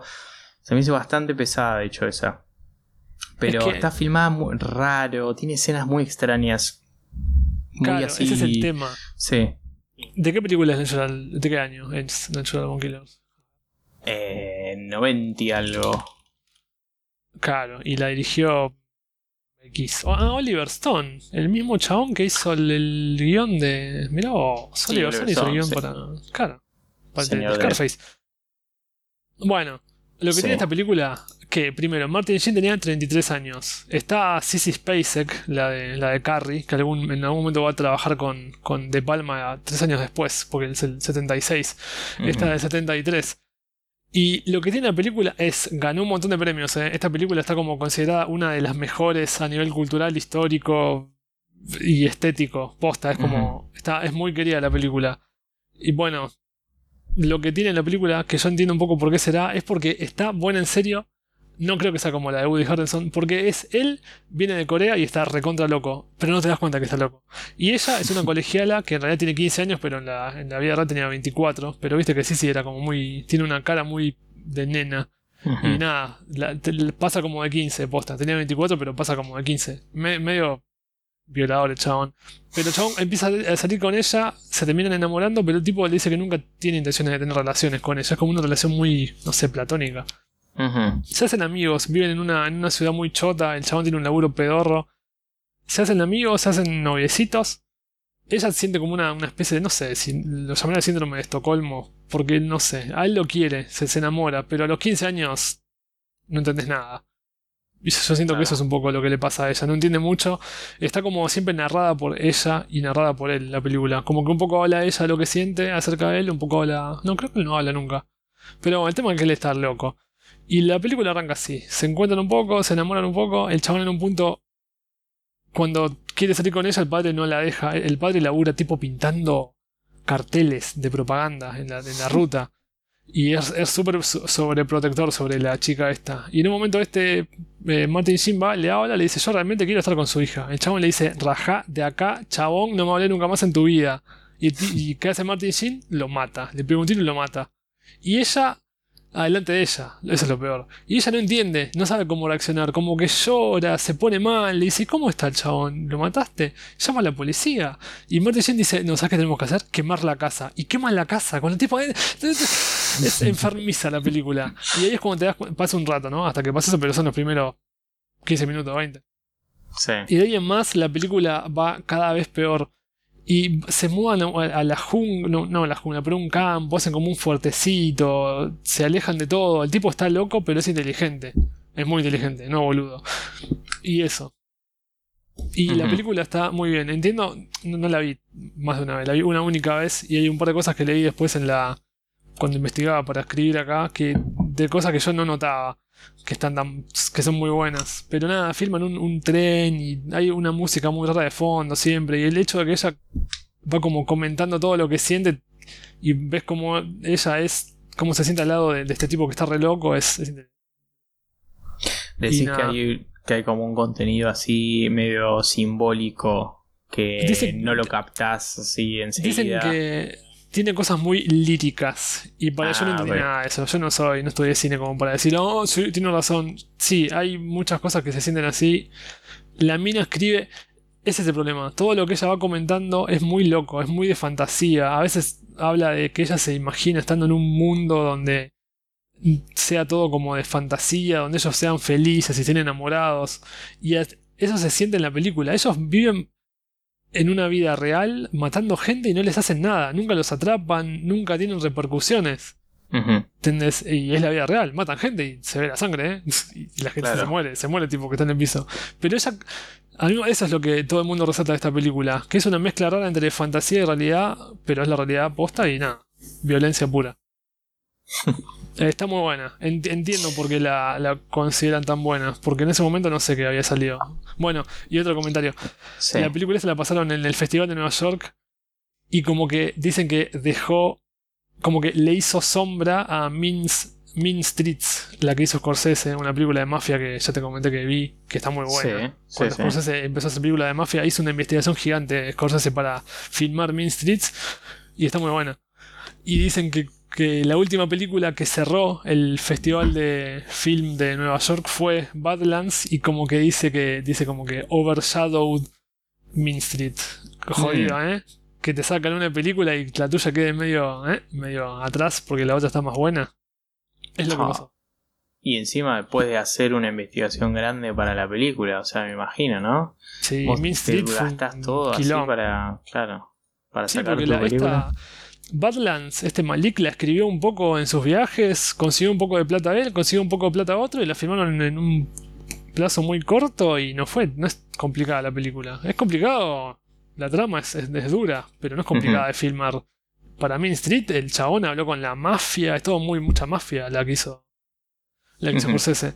Claro. Y sí, es verdad, qué duro eso. Sí. Estaba viendo que de este, de este Malik, la única película que vi de él eh, fue La Delgada Línea Roja.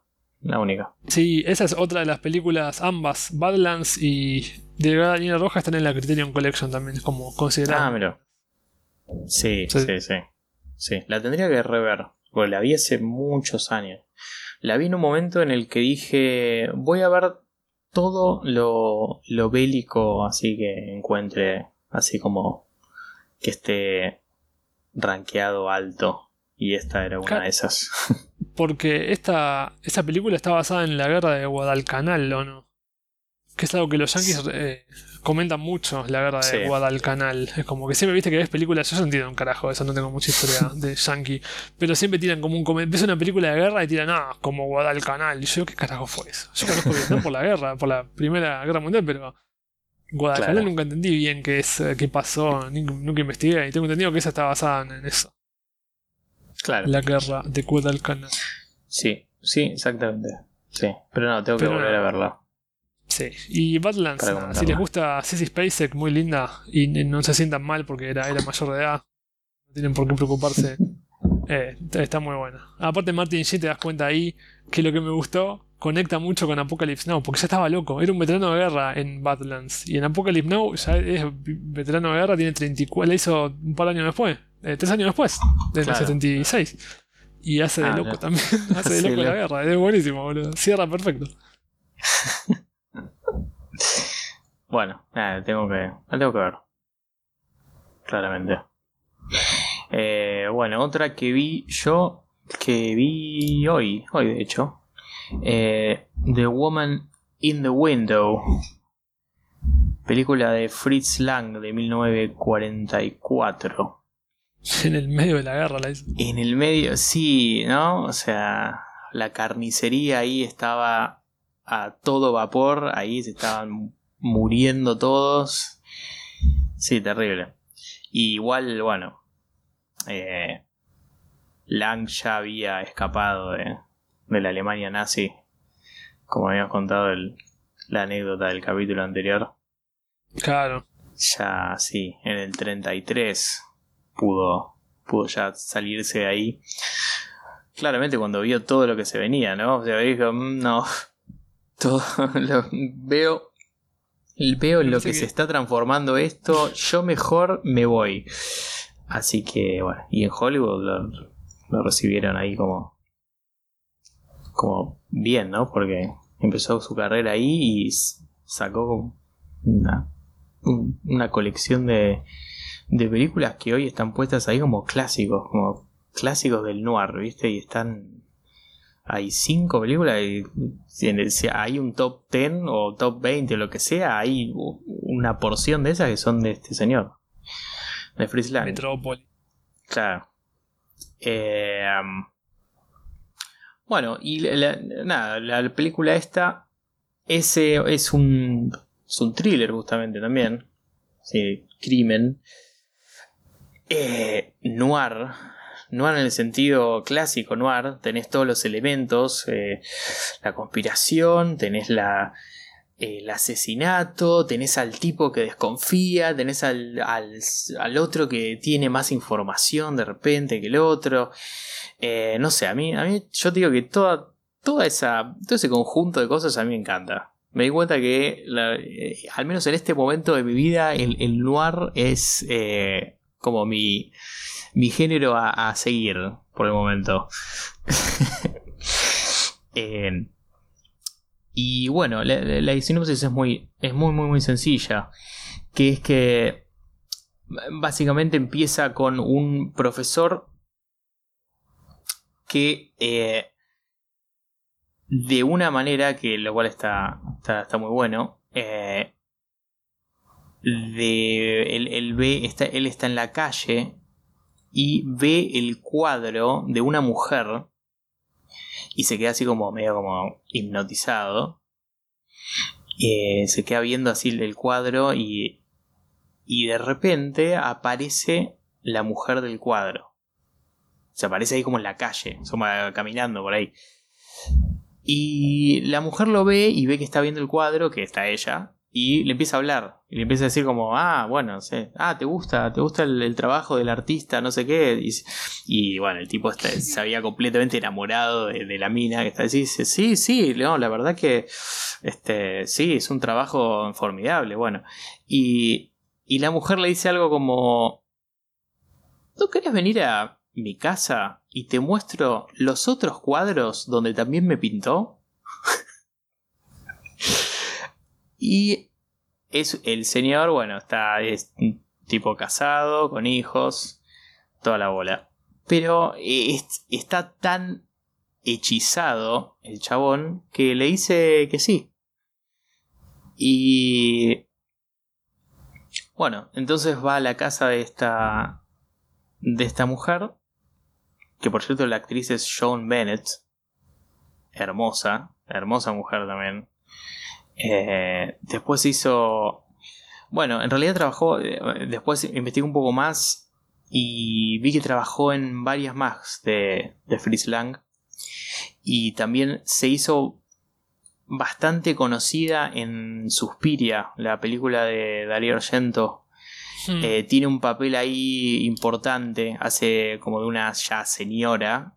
Em, y es, es, bueno, es un, un, personaje clave en la película. ¿Suspiria la viste? No, esa la viste vos o no? ¿Me sí, sí, esa, la, la, vi, la vi. Sí, sí, sí, la vi. Una, increíble. Terrible. De, delirio también de este italiano, del giallo, el género ese. Eh, sí, unos colores, una. Un, un, una formación de, de imágenes eh, impresionante. Sí. De hecho, la, la, la, vería de vuelta solo para tener como ese, ese segundo punto de vista, ¿viste? Cuando haces una segunda mirada, que ves esas cosas que no viste la primera, la primera vez. Encima es cortita, una hora y media. Este. Y bueno. Nada, entonces el señor va a la casa de esta mujer. Y esta mujer, o sea, hay que. Eh, hay que poner en. Hay que mencionar que esta mujer es como una especie de femme fatal, o sea, es ese tipo de personaje. Otro elemento clásico del noir, ¿no? Del thriller también de esa época, eh, la presencia de una femme fatal. En el caso de Hitchcock eran las rubias esas increíbles con las que trabajaba todo el tiempo. Eh, en este caso es lo mismo. Es ese, es ese tipo de elemento en, la película. Este. Y bueno, cuando están ahí en, el, en la casa, eh, empiezan a empiezan a pasar cosas, o sea, no, eh, eh, él, empieza a ver los cuadros de ella y qué sé yo, y medio como que están ahí como, viste, como que él se está medio, como que se enamoró cuando la vio en el cuadro, viste, y está ella ahí y, este, y están viendo y, están y, la mina le dice tomar algo y empiezan a tomar y, están tomando mucho, viste, y el tipo es como súper... Súper conservador, o sea, así como, no, no, pero yo no debería, no debería estar acá porque no, no corresponde con, mi forma de vida, le dice o algo así. Bueno. Sí. Pero la película empieza. En, en, realidad empieza desde, eh, desde, un, desde un momento particular. En ese. En ese. En esa situación de ellos dos ahí en el departamento. Que involucra eh, peleas y eh, un asesinato que va a ocurrir ahí. Y bueno, y así eh, esto pasa en los primeros minutos de la película y como que arranca desde ese punto. Eh, me pareció muy buena. No me pareció tan... la verdad que no me enloqueció tanto como si me había enloquecido de Big Hit que la había visto la otra ah, semana.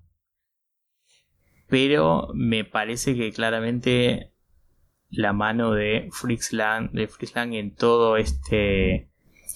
En toda esta familia de, de películas en este género eh, se ve, se, se palpa. Se puede, se puede percibir claramente. Y me gustó, me gustó, me gustó mucho. Vi que. Sí, aparte que ya, ya había hecho varias. Sí, sí, sí, sí. Sí, sí, justamente estas las metrópolis, ¿no? M, es tipo año 20. O sea que. 3, 4, sí, zarpada. Sí, 20 años después. sí, sí. Sí, leyendo un poco más de esta película, vi que en octubre de este año va a salir otra película con el mismo nombre. Pero no tiene nada que ver esta película, porque está basada en otro libro. Qué pelotudo. Sí, me pasó algo parecido a una, una película que quise buscar. Hoy la, la comenté ahí en el grupo de Escape Room. Hay 800 Escape Rooms Ah, sí, bueno. claro. inútiles. Es lo mismo, sí. Claro, yo buscaba y ponía 2019, 2019. Yo decía, loco, quiero. Estoy buscando la de. Una- de Fritz Lang. La del maestro Fritz Lang. ¿Qué es esto que me ponen acá? Idiotas, te ponen la, la actualidad. Como que te importa la- más lo es nuevo que como, lo viejo. no, no, loco. Estúpidos. Lo importante es hoy. El, el- los los fidget pinner. No, no, no sé por qué hacen eso. Pero bueno, debe ser que le, les genera más guita, ¿no? Es estúpido.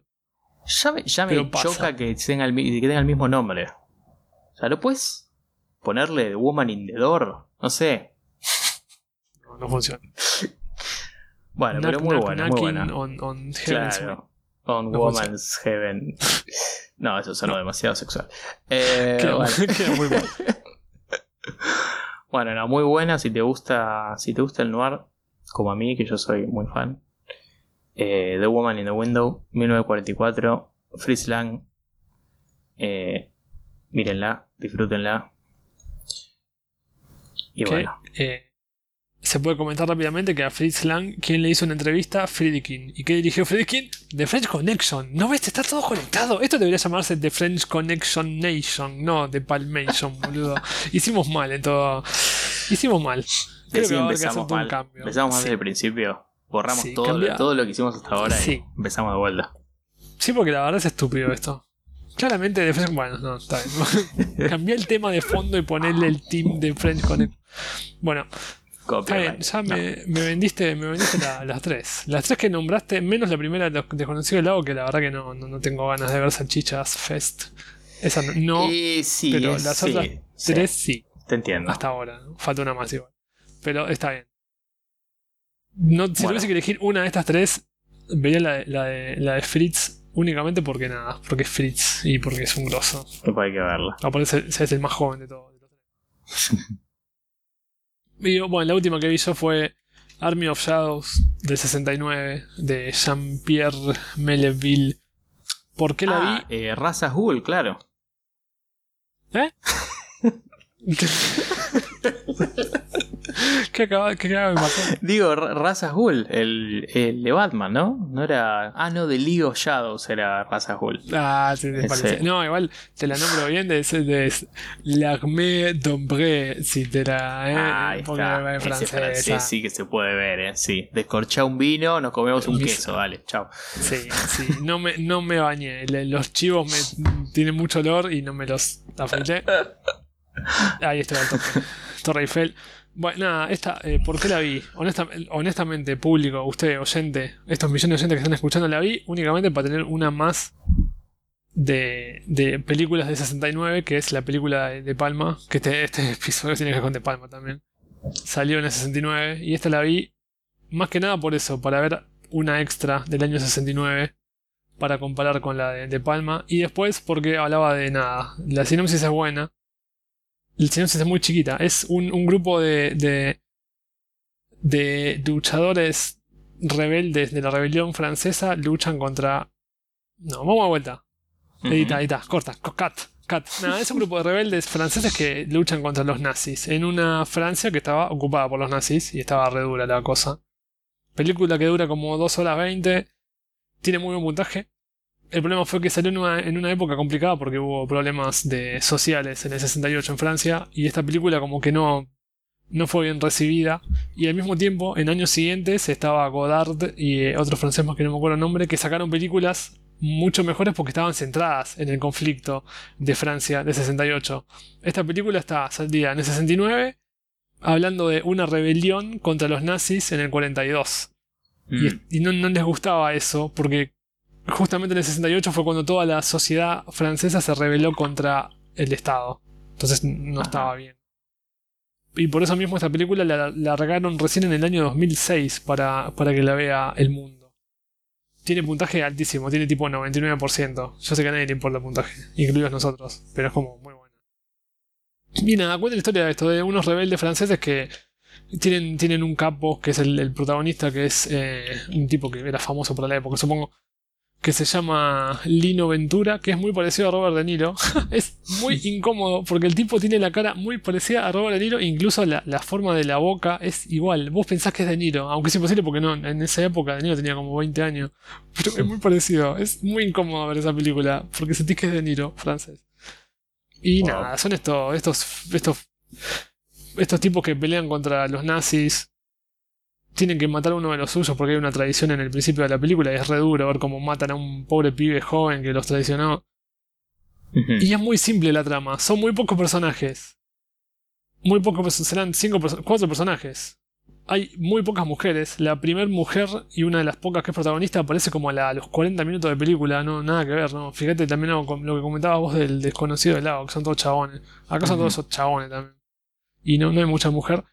Y la mujer, nada, es súper cerebro, tiene un montón de planes para, para mover gente para que no los metan presos. Hay un, conflicto ahí en el que meten preso a uno de los suyos, lo quieren ir a rescatar, se hacen pasar por nazis, se recagan arriesgando, se meten adentro de un, camp de un campo, de un edificio nazi, no lo logran sacar y zafan de pedo y se van. Y es, es mucha tensión tiene la película. No es thriller, no hay asesinato, no hay nada. Es ver cómo ellos se.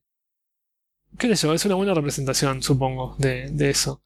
Sí. Y nada, está muy buena. No, no voy a hablar mucho porque la verdad que no. Es muy. Te tiene que gustar mucho la, la movida. A mí me gustó por eso. La historia está interesante. Hay, hay mucho quilombo ahí de que te toman preso a uno, los planes de cómo ellos pensaban cómo meterse a una instalación para salvar a uno de los suyos.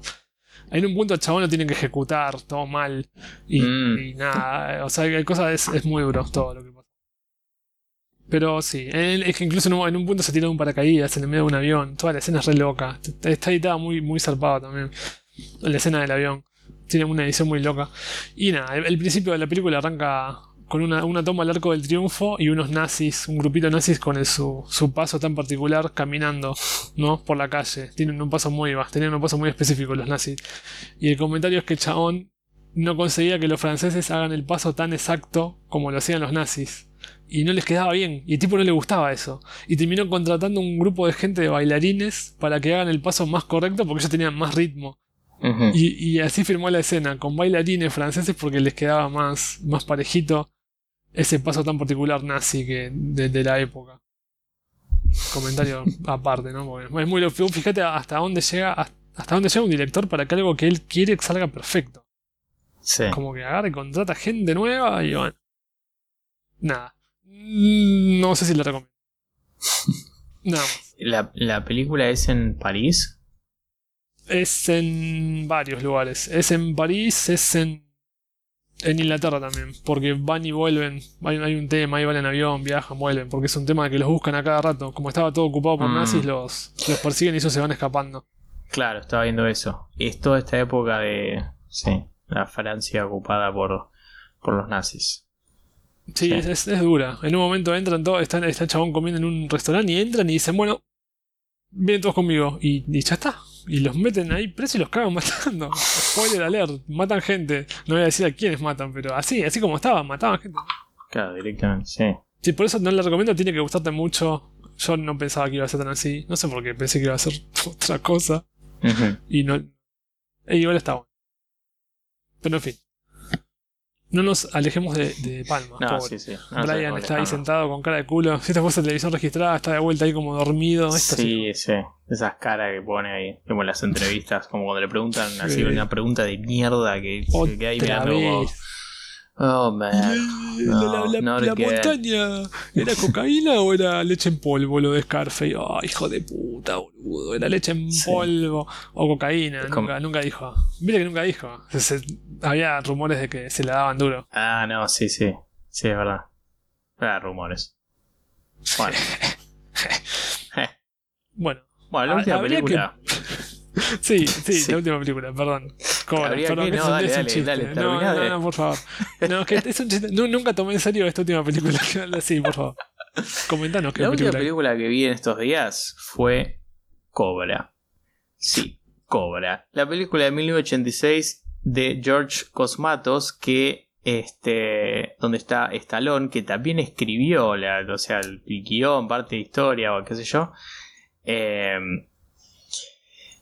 y a ver, a ver, ¿por qué por qué por qué tendría ¿Por que ver Cobra yo? Sí, sí. o alguien. 86. ¿Por qué? 86, bueno. Eh, la historia básicamente de Cobra es así. Eso es, es eh, arte, es arte pura. Es para que esté en el Malva directamente. Es un policía, tipo un renegade, ¿no? O sea, policía así como, viste, de esos policías que la policía usa para los trabajos sucios. Claro. Este. Bueno. Cuyo apodo es Cobra. Es gracioso. Es demasiado gracioso que lo llamen Cobra. O sea, porque vos imaginate. Hay una conversación y un policía, un detective le dice. No, sabes, Cobra. Lo que pasa es que. Eh, bueno, ya desde, desde ahí arrancamos bien. Este, bueno, y la sinopsis es que eh, Cobra es eh, asignado por la policía local para destruir un culto de asesinos seriales. ¿Cómo funciona? Em, esa es la sinopsis, o sea, vos te puedes imaginar qué clase de película es. Eh, y también hay algo con. Hay algo con una modelo también que es como que. Es una mina que vio. O sea, como que. Porque, porque la joda que tienen. eh, que, tiene este culto. O sea, esta de. esta, esta secta de asesinos seriales. Es que eh, cada vez que matan. nunca. Como que nunca. No, no dejan rastro. Como que son difíciles de ubicar o localizar. Entonces, por eso. Por eso lo, lo llaman a, a Stallone, a Cobra, porque no, no lo pueden agarrar, no, no pueden agarrar al- a lo que están, claro, a lo que están buscando. Y este chabón es como, bueno, sí, como el mega capo, viste, no, yo, yo, yo puedo, ustedes no, viste. Bueno, eh, y entonces hay una modelo ahí involucrada que fue testigo de uno de los asesinatos que, que hizo esta gente, entonces la están buscando a ella, porque la quieren, la quieren matar justamente para que no hable y eso, entonces medio que este cobra está ahí en papel protector también de esta mujer. Em, entonces, ¿por qué esta película? Porque yo, yo tengo algo, no sé si, si a vos te pasará o a alguien más le pasará, supongo que sí, pero es que de vez en cuando no te, no te agarra como una necesidad de ver algo o de Stallone o de Arnold en plano 80s eh, acción donde donde no importaba nada, o sea, y es como un cliché atrás de otro, decir, sí, bueno, dame papas fritas con merengue, con dulce de leche y este panqueque arriba. O sea, eh, no sé cómo llamarlo, o sea, se me ocurre tipo Stallone Arnold, no sé, una, una palabra así, viste, así como, bueno. Podcast secundario. Claro, fue, fue como. Fue, fue un momento así, ¿viste? Como. eh, hoy, eh, para la tarde de hoy necesito. Necesito a Stallone o necesito a Arnold. En algo, en, algún, en alguna película. Y busqué así a ver y dije, bueno, esta, esta pinta bien. Bueno. Y, es eso. O sea, esa es la, la sinopsis básicamente describe toda la película y es un cliché atrás del otro y la pasás re bien. Está Stallone ahí haciendo de las suyas, que no le erra un tiro en ningún momento. Este puede con todo y con todos, es, es increíble. Y sí, la película creo que dura tipo una hora veinte, ¿viste? Algo así como que decís, ¿qué es? es- Qué raro. ¿Qué más pueden esto- es muy ¿Qué raro. plot twist? Claro, sí. Plot twist no, sí. no, sí, te, te entiendo, te entiendo. Es tu guilty pleasure. Ese Sí, yo te diría que sí. Sí. Sí, sí, sí. Sí. Es como decir, es como estar una tarde ahí y decir, che, em, me clavo comando. Em, porque sí. Sí. Sí, no, para no pensar, es que te entiendo porque es por la razón por la que hoy vi de, de Equalizer. Quería ver muerte nomás. Porque fíjate lo que, lo que. Hagamos un repaso de lo que acabamos de nombrar. Sí. Una película de homosexuales. Una Sí. película de una mina que no quiere enfrentarse a la vida. Una película de un chabón que no quiere enfrentarse a la vida. Una, bueno, Lady Snowblood es un caso aparte porque es- es justamente lo que acabas de nombrar vos, pero japonés, porque mata gente. Esa no cuenta, esa no cuenta. Esa, esa es buena, es, es violencia indiscriminada. Eh, Shade, Thriller, French Connection, Freaking, Alphaville, mm, droga. Eh, bueno, The Woman in the Window, nada, como lo comentás vos, es tipo muy serio, no, no, no es joda esa película. Y de, de ahí para abajo ninguna es joda, pues menos cobra, ¿no? Que es así joda. Pero Badlands no es en joda, es, es, no es violenta Badlands, es para ver el, el lado humano de esta- de estas dos personas. Y Army of Shadow es un tiro en las pelotas. Entiendo por qué cobra. Está bien, está bien.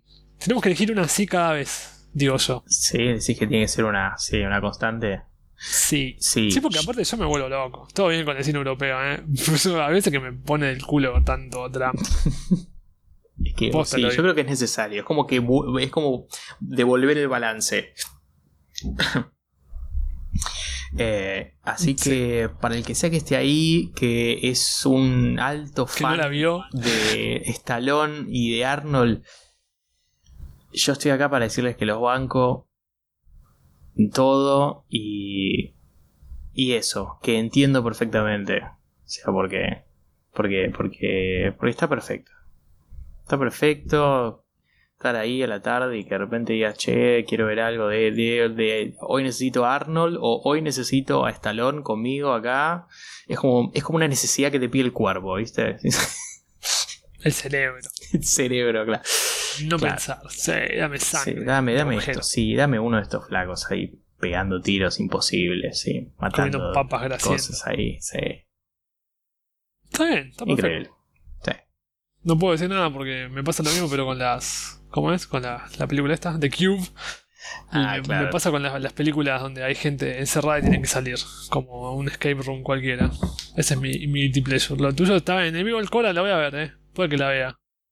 Yo te diría que si tenés una horita 20, Sí, incluso, claramente. incluso, o sea, no, no hace falta que, estés ahí, claro, Claro. es claro, es una película de fondo, perfecto, perfecto de fondo.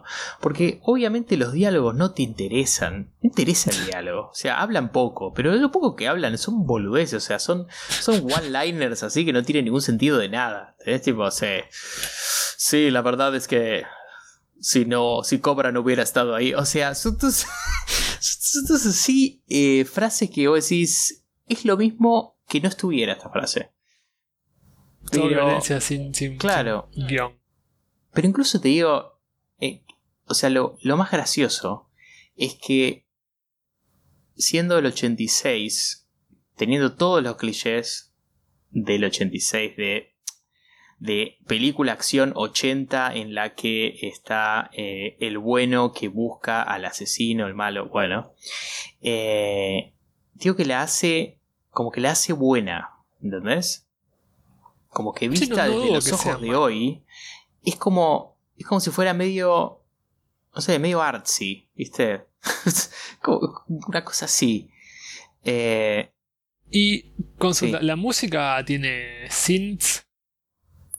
¿O no? la- Así. sí, sí, sí, sí. Oh, sí, obviamente. Esa, sí. esa- esa la vende más. Sí. Eso es lo que vos decís también. El 80 es eso, es synth como los de Carpenter. Synth y una ametralladora ahí, ¿viste? Sí. Ahí está. Y anteojos pedorros como lo que tiene puesto. Sí, sí, eso es. No hay otra. Hoy sale una película así y no funciona. Encima, No funciona. sí. Otra cosa increíble de Cobra es el póster. El póster es increíble. Lo estaba viendo. El póster, o sea, es Estalón en plano como si fuera un superhéroe, ¿entendés? Con un- una ametralladora en la mano, como si fuera, parece un arma medio futurista también, como, como si tuviera un láser o algo así raro. Y arriba dice, el crimen es una enfermedad. Conocí a la cura. ¿A la banda? ¿What? Y aparece, viste, Robert Smith Robert mezcla. Eh, Son unos tarados. está Stallone bien. es eh, la cura del crimen, señores. Eh, Claramente. Así que. Con esos anteojos clásicos que usó en un montón de otras películas, sí, boludo. sí. Tenés el pechito ahí medio sudado. Sí. Papá, escúchame. Eso, ¿Cómo es lo- llamaba la de- eso es lo que te clavas un sábado a la tarde. La de homicidio, muerte, matar, ¿cómo era? Ah, me olvidé. Que está Sandra Bullock. Ah. Demolition Man. Eh, el demolidor. Demolition el Man. demoledor. Usaba anteojos iguales, boludo. El tipo este usaba el mismo par de anteojos. Clásico, cla- o si querés otro día me pongo a hablar del demoledor, pues Hay que elegir un par. película, película, sí. Del 93. No se alejó mucho. Ah, Wesley Snipes. Sí, bueno, Me ah, increíble. mierda. Increíble esa película. Bueno, Eso concluye la. La, la hora. No, ¿cuándo la- grabamos? La hora 45. Sí. Es que yo, Bueno. te soy sincero, yo creo que no vamos a ahondar mucho en la película de Brian de hoy. Sí, eso es verdad. por una serie de cuestiones, pero. Pero bueno. Sí, no sé, Es pasa lo que, que vimos. El, el problema es que vimos películas interesantes, entonces. Eso nos va a extender siempre. Sí, más que, más que nada. Cobra. Claramente Cobra es la que más le Cobra, cobra. O Sí, sea, sí, no, pero por supuesto. cagada, cobra es lo más importante. Sí. ¿Qué giles Eh, nazi? Chicos, Francia contra chicas, nazi. es- ti- tienen problemas. Cobra. O sea, Claro. cobra directo. Stallone. Si estás así en un día Stallone Arnold. cobra. Estalonado. ¿Sabes qué? ¿Sabes qué? Lo, lo digo porque aguante, aguante esto. Sí. Eh, la película Cobra es muy querida por este Refn, el que hizo Drive con Ryan Gosling, el que hizo The Neon Demon. Dice que le gusta Ah, mucho la película. Mirá Dice vos. que por eso el chabón tiene en la, en la escena principal tiene un, un escarbadiente en la boca, ¿no? En Cobra. Sí. Sí. Bueno, Ryan Gosling tiene un escarbadiente en la boca mucho tiempo en Drive y es por, por un homenaje que le hace a Cobra. Ah, qué gracioso. Es un, claro, un homenaje. Un, en realidad tiene un fósforo. Eh, la boca. ¿Un qué? Eh, Se me cortó un, justo internet. un- fósforo. Ah, pf, cualquiera. ¿Por qué? Sí, no sé. ¿qué creo, que en un momento lo, creo que en un momento lo usa. O sea, se lo saca de la boca y lo usa. O, qué sé, no sé, no importa eso. Seguramente explota como granada. Tipo, lo prende y explota como una granada, aunque sea un Sí, fósforo. una cosa así. El póster es excelente. Te digo que lo tendría de, de póster así. De póster, sí, en casa ahí en un El pasillo. fondo rojo. Es muy bueno el póster. Bueno, Cobra, muchachos. eh, véanla, Hacer vista. comenten. Déjenos algún comentario. Nadie dejó ningún comentario por ahora. O sea, nos No, deben odiar, supongo, ¿no? No, Supongo. no. Brian de Palma, Brian de Palma, no le un carajo Brian de Palma. Ese es el comentario principal. No, Bueno. pero sí, no sé. Que se caguen. El, el podcast es nuestro. No, ¿cómo va a decir eso los los ¿Cómo va a decir? ¿Cómo? No, por eso hay que, hay que editar esto. Por favor. No, no se caguen, por favor. Mírenlo, eh, ahora vamos a hablar de Brian. En 10 minutos te, te resumimos toda la wedding party. Epa, acabo de spoiler el nombre de la película. Uh, No, no, lo dije, perdón. no, lo se me escapó. Bueno, ¿qué le vamos a hacer? Bueno, hablando de Cobra. Hablando de. No, ahí está, te la conecto perfecta. ¿Qué pasa con The Rain People? La mina se quería casar y no se casó. Sí. ¿Qué pasa con la película de Brian que vamos a analizar hoy? Se llama The Wedding Party. Momento. Y es una. Nos estamos salteando a una sección. ¿Qué sección? ¿Qué vimos esta semana? Comparación con otras películas del mismo año. Ah, Pero estoy introduciendo ¿Qué? la película recién. Qué cagada. Ah, pensé que te ibas a mandar. Bueno, No, listo. no, no, no. Bien, dije, la- el, dije el título nomás. Esto igual lo editó la mierda. lo- Borra todo. Lo edito, lo edito, lo edito. Todo de vuelta. Empezamos vuelta. vuelta. Sí. Go. Hola, me llamo Adrián. Esto es de Pan. bueno. Sí, la película que vamos a analizar hoy, de Brian De Palma, este entrañable director en el cual basamos el podcast, es The Wedding Party, del 69. Ujú. Año en el que los Brats no tuvieron mucha acción más que De Palma. Creo que De Palma fue el único que sacó una película en el 69. Ni, ni Scorsese, ni George Lucas, ni Coppola. Bueno, Coppola sí sacó The People. Hubo, hubo mucha más acción. Solamente De Palma y Coppola. Sí. Exacto. Nadie más. Correcto. Sí, se ve que está. Sí. Mm, Quizás. Están de vacaciones. Sí, sí, puede ser. Puede ser. Viste que ah, estábamos viendo el otro día que Coppola. Coppola como que había empezado un poco antes, ¿no? ¿No? Sí. Eh, habíamos visto algo así. Como que ya me había empezado a laburar. Como que había activado antes. Digo. Que, Sí, que- más viejo, que- aparte. que el resto. Más viejo es más loco. Sí, no sé. No, no sé qué. No sé qué tanto más viejo. Friedkin sí es Sí, más para- viejo que estos señores. Seguro Pero- muy amigo. Igual lo queremos Sí. igual porque de French Connection, por supuesto. Por favor. Pero es verdad. Claro.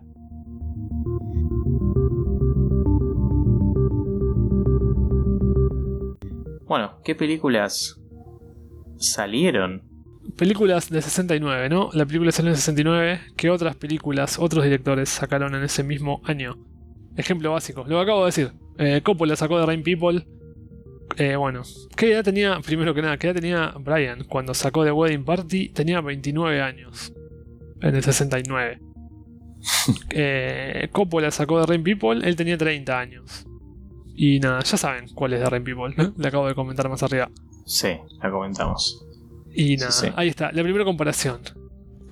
The Wedding Party es una comedia, digamos, y Coppola sacó un drama. Nada más. Este, otra película del mismo año, bastante emblemática, Easy Rider. Eh, primera película de Dennis Hopper. Eh, bueno, ya se ha hablado muchísimo de esta película. Hay libros con cuyos títulos hacen referencia a esta película.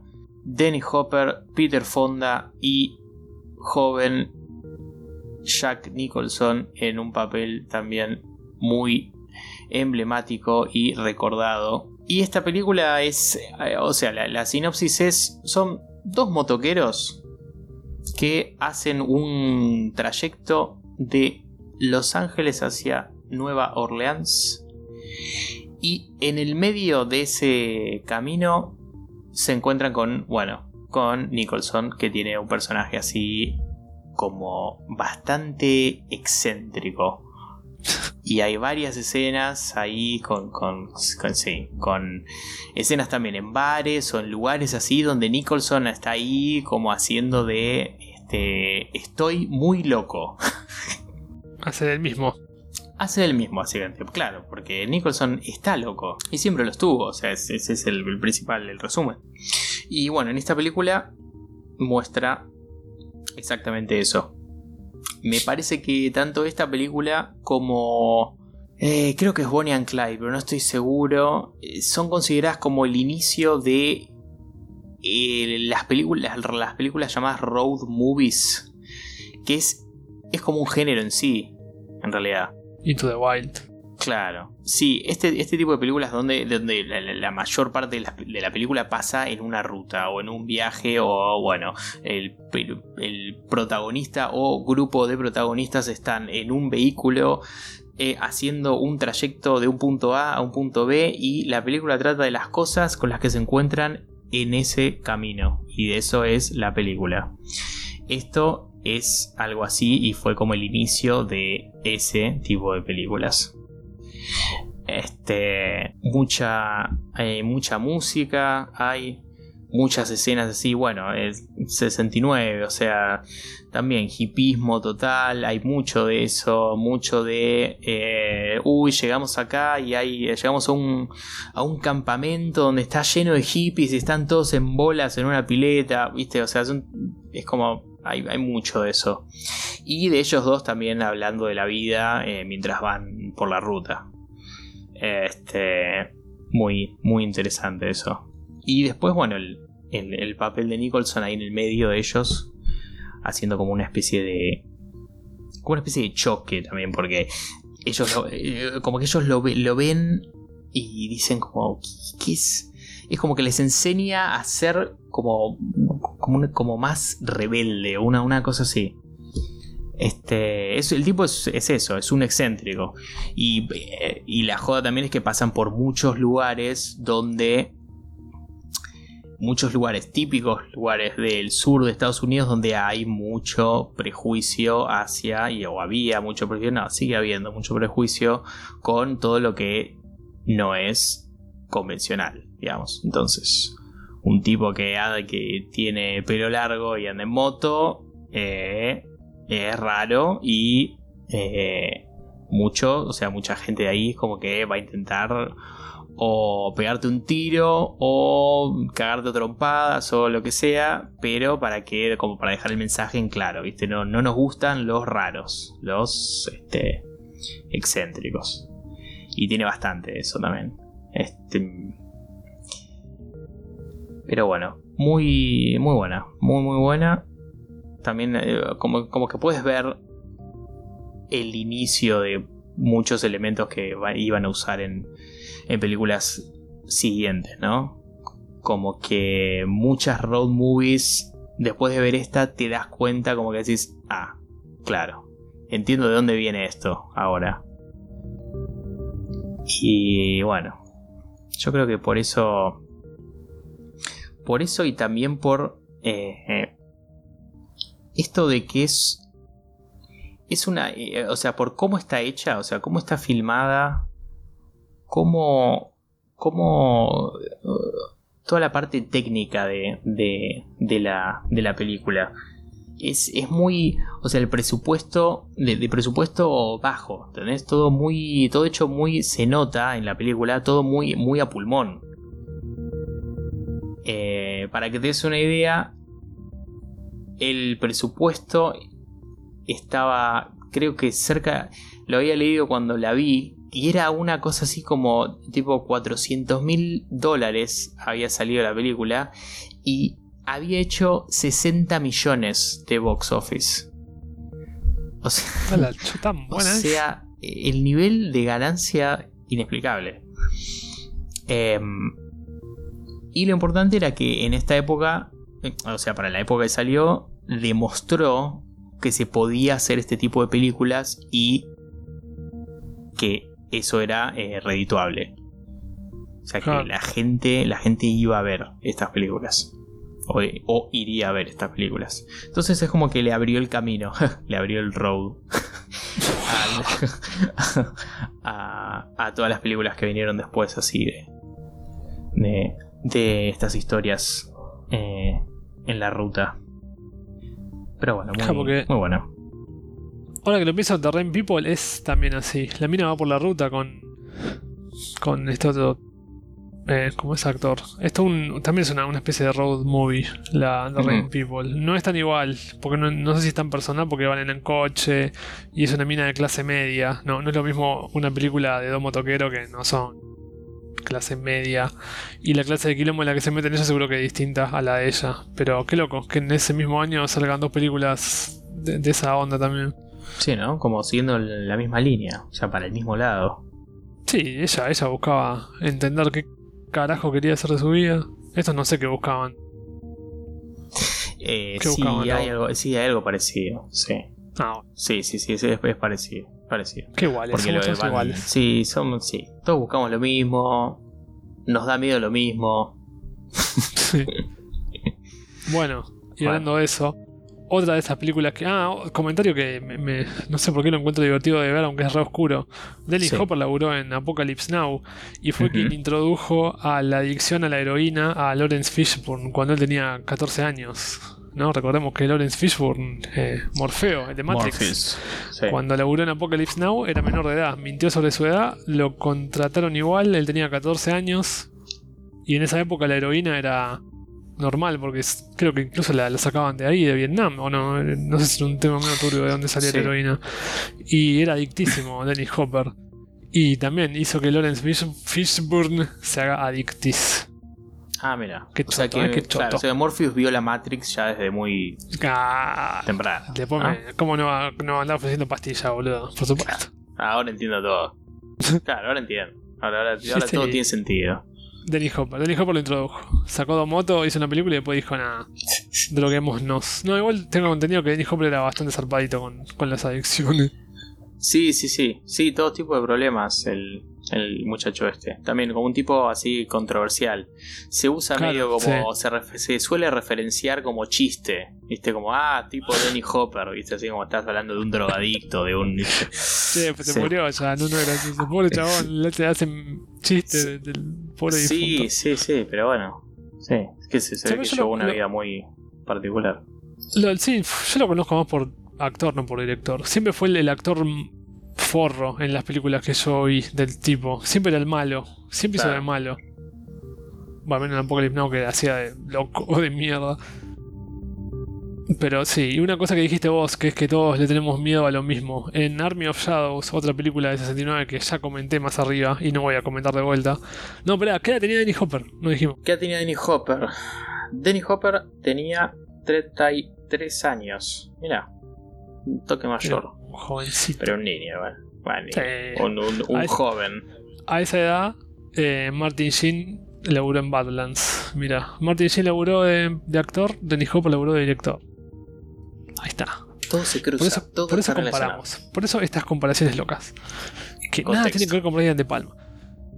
Eh, lo del miedo. Eh, esta Army of Shadows, la que me toca nombrar ahora, que nada. Sí, la hizo John Pierre Melville, tenía 52 años, es de drama, de guerra, ya la comenté.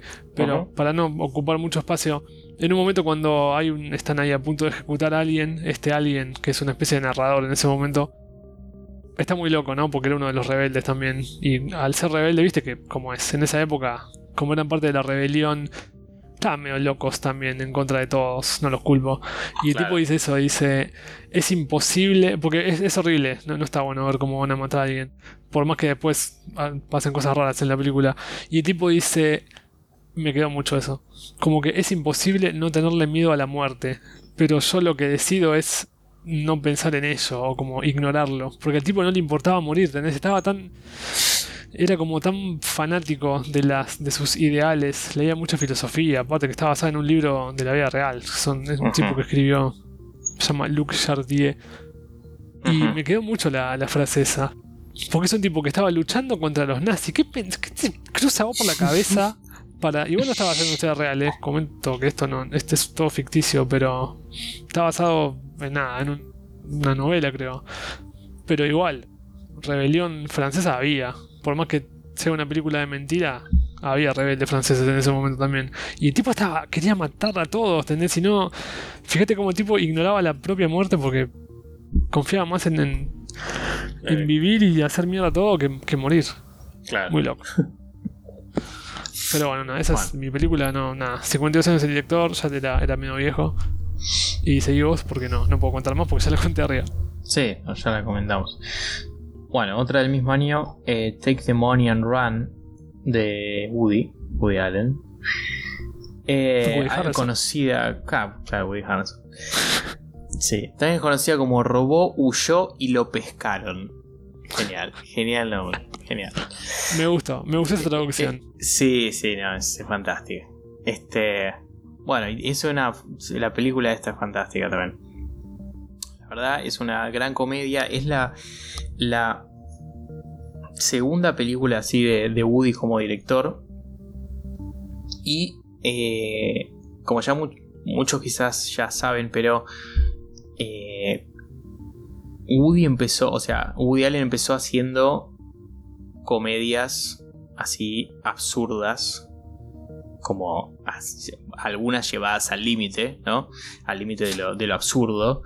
Este, y, esta, es, excelente porque em, empieza, a empieza a mostrar muchas cosas que iba a usar después. En, películas siguientes. La sinopsis es, es muy chiquita y es, es muy buena. Eh, y es que trata de la vida de un eh, ladrón de bancos que es un este, inepto. O sea, es como un inútil en lo que, a lo que se dedica, que es a robar.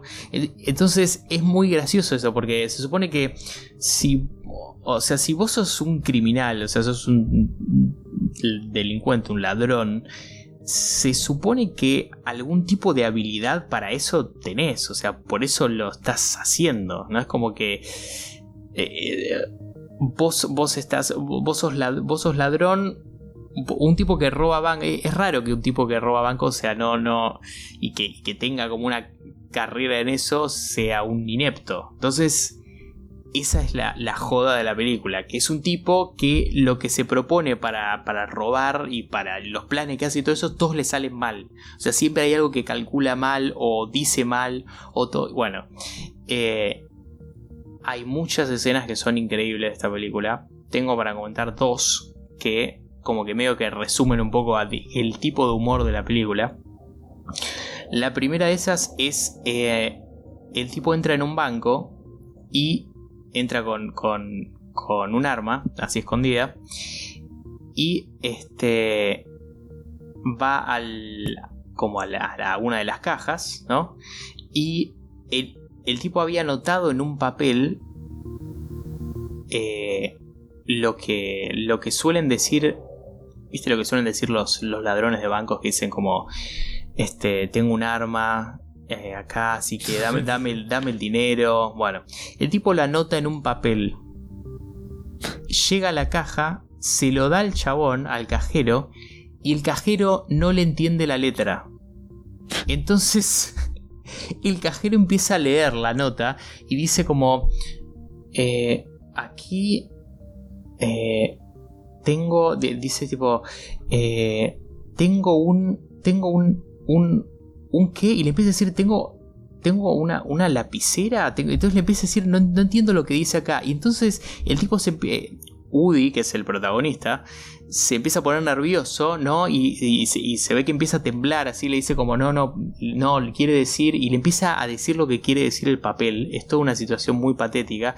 El, cajero no, logra entender el mensaje y llama a otro para que venga a leerlo, porque para a ver si, si lo entiende él. Y entonces siguen leyendo y dice, eh, tengo un, un, arma. Ah, no, un arma, dice que tiene un arma. Y es bueno eso porque no se sorprenden, siguen leyendo el mensaje como, ah, bueno, tiene un arma. Y, y siguen leyendo el mensaje. Y el tipo está ahí todo, todo, eh, todo nervioso y siguen encontrando palabras que no entienden y le siguen preguntando qué quiso decir en la nota. Todo por todo y, el chabón quería afanar, bueno. Esa es, una, esa es una escena fundamental. Eh, y la segunda escena es eh, en, un, momento, bueno, en realidad en un momento no, en varios momentos lo, atrapan y el tipo termina en la cárcel, porque claro, como es un inepto, es como que siempre lo terminan agarrando y después se escapa de alguna manera. Este, y en, una de esas escenas él está en, una celda y eh, decide hacer una réplica de una pistola con un jabón. Entonces empieza a trabajar como con el, jabón y hace, una réplica casi perfecta de un arma, obviamente con todo blanco pues es un jabón. Y, de algún, creo que consigue algo así como un... Eh, ¿Viste la, pomada esa que se usa para lustrar los zapatos? Eh, y entonces la pinta de negro y entonces, claro, parece un arma real. Y y entonces le empieza, eh, lo, llama al guardia, que ahí de la, de la, celda, y, le apunta con el arma y le dice, bueno, dale, sacame de acá por ese tema. Y bueno, entonces el guardia se la cree todo. Eh, salen ahí, salen de la, de la, de la celda, sale, sale afuera ahí al... Este, como ya para, para irse, ¿no? De, de prisión agarra también a otro policía que estaba ahí lo mismo, así los agarra a los dos, así los, los, sigue como apuntando con el arma y empieza a llover. Entonces, claro, como el arma está hecha de jabón, es, un jabón, se, empieza, a volver todo burbujas, o sea, toda una cosa de burbujas y los policías se quedan mirando cómo, el, la mano de, de, Woody se va volviendo toda una burbuja de jabón. ¿no? Todo espuma y burbuja así. Entonces empieza a poner nervioso porque, claro, pues se le está yendo todo el carajo. Bueno, entonces lo agarran otra vez, se lo llevan, ¿no? es un quilombo. Este, increíble. Bueno, no, impresionante. Esa es una, una de las grandes de, Woody este, para, ver, así de, absurda. La verdad que es un cago de risa. Mucho, muchísimos gags. Es como que hay un gag cada un segundo. Se nota que es, estaba ahí en, en eh, una, una época de furor creativo total. Em, y bueno, la película que va a venir después de esa es eh, Bananas, que es otra, que es también una... También todo un, conjunto de delirios uno atrás de otro que es impresionante. Impresionante. Bananas. Pero bueno, nada. Take, take the money and run. Woody tenía 34 cuando dirigió esto. Este... Y para mí es una de las grandes de, una de las grandes de, de Woody, dentro al menos de su etapa comedia. Claro. Pero bueno. Interesante lo que decís. Sí, sí. Interesante porque. Nada, por esto que comentamos. Dijimos todos dramas, una de guerra, una de acción y una comedia, y parece que le fue bien, ¿no? Porque por como comentás, no hace falta mucho para saber que, que realmente graciosa. Y, y el Brian tenía el mismo éxito, me parece que no. Tenía un éxito hasta ahí, o por lo menos a mi parecer. Sé que tuvo buenas cosas, pero no sé, no sé si. Porque es curioso eso, porque Woody siento que le fue bien siempre. No siento que tuvo. No vi mucho de Woody. Sí. Pero nunca vi que hayan hablado. Como que no, tuvo una época de películas chotas y sacó como cinco películas malas. Como que esta es una de las primeras. Dijiste que es la segunda que sacó y ya estaba re buena. Sí, la segunda es. Sí, ya es. Ya se ve así una mano. Una mano tremenda. Sí. Sí, sí. ¿Y él que era? ¿Yankee? Eh, sí. Mira vos, mira vos. Interesante comparación. Me gusta que lo hayamos agregado. Pero sí. Nada, y después nada, salieron otras películas. Salieron como mil películas, dos mil, no vamos a nombrar todas. Entre otras, Midnight, Midnight Cowboy, que es otra película de también medio de road, road movie. Es un tipo que, que viaja y se hace un par de amigos también. Por lo que leí, la, la tengo guardada y la, la, quiero ver también, porque es, es interesante. Aparte, labura mucho, hay un cast interesante ahí. Eh, la hizo John Schlesinger a los 43. Y nombro la de abajo, así a vos te dejo nombrar la que vos sabés más que yo. Eh, The Wild Bunch de Sam Peckinpah. El mismo que hizo The Getaway, que hablé el episodio pasado. Tenía 44. Y tiene una especie de medio de acción y medio western. No la vi. Mi acción, mi western. Sí. Hmm. Sí, sí. ¿Qué más? Bueno, nada, yo rápidamente nombro las otras dos, así ya hablamos de Brian. Eh, dos del mismo año. De Hitchcock sacaba Topaz. Eh, por lo que tengo entendido, no la vi esta todavía de Hitch. Este, esta está en el en plano Guerra Fría hay algo con un agente ahí, este, de la inteligencia francesa. Creo que vi un... Creo que había visto una parte, me parece, una partecita de una película cuando estaba viendo una, entrevista a Hitchcock y que estaban pasando una parte de esta, de esta película. Eh, pero no, no la vi. La, la, tengo que ver y volveré a comentar, obviamente. Porque, obvio, sí, si se ve una película de Hitchcock, se comenta. Por supuesto. Si aparte el Brian pasó tantas cosas de, Alfredo que hay que nombrarlo, hay que nombrarlo siempre, Alfredo. Sí. Bueno, tenemos otra. Va, bueno. Hitch estaba. Claro, tenía ya 70 años, o sea que ya estaba grande en su. Ya en sus últimos. Sus últimos este. trabajos. Que cada. Ojalá, o sea. Qué lástima que no lo, no lo tenemos más, pero bueno. Imagínate, imagínate si estuviera ahora ahí, si estuviera sacando películas todavía. ¿Qué día hoy? ¿Qué día va el cine, boludo? Y, y ve, ve, ve, Wonder Woman, igual esa me gustó, ¿no? Tienes una que no me haya gustado. Bueno, no sé. Ve Thor. Y dice, ¿cómo Thor? Salió el año pasado. Es como Capitán América. No salió Winter Soldier. La gente de mierda. Sí, me gustaría mucho. Pobre, se moriría. No me gustaría verlo sufrir, pobre. Porque si llega a lo que hay en cine. no, sí, ¿sabes qué? De hecho, en una entrevista que vi hace poquito, que, le habían hecho ahí a, Hitchcock, em, no, eh, no, me acuerdo qué, ah, qué año era, pero era creo que 70, por ahí, una cosa así. Bueno, y uno, una de las preguntas que le hacían, una, una del público, le decía como qué, qué, veía que iba a ser lo, lo próximo en el, en el cine, porque este, el cine de él, o sea, de Hitchcock, con, con, este tema de, de, la sutileza de sus películas, ¿no? De esto así como un tecnicismo genial y todo, viste, muy, muy como sutil. Es un tipo, Hitchcock era un tipo de clase, o sea, se nota la, clase en todas las películas. Eh, muy, muy, este, muy, muy clásico y clásico y original, obviamente. Entonces le preguntaban esto y el tipo, fíjate que, o sea, qué avanzado estaba para, para lo que eran sus tiempos.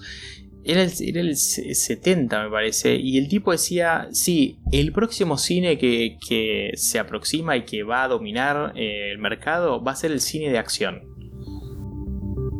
Eh, y al poco tiempo me parece que eh, salió Tiburón, una cosa así.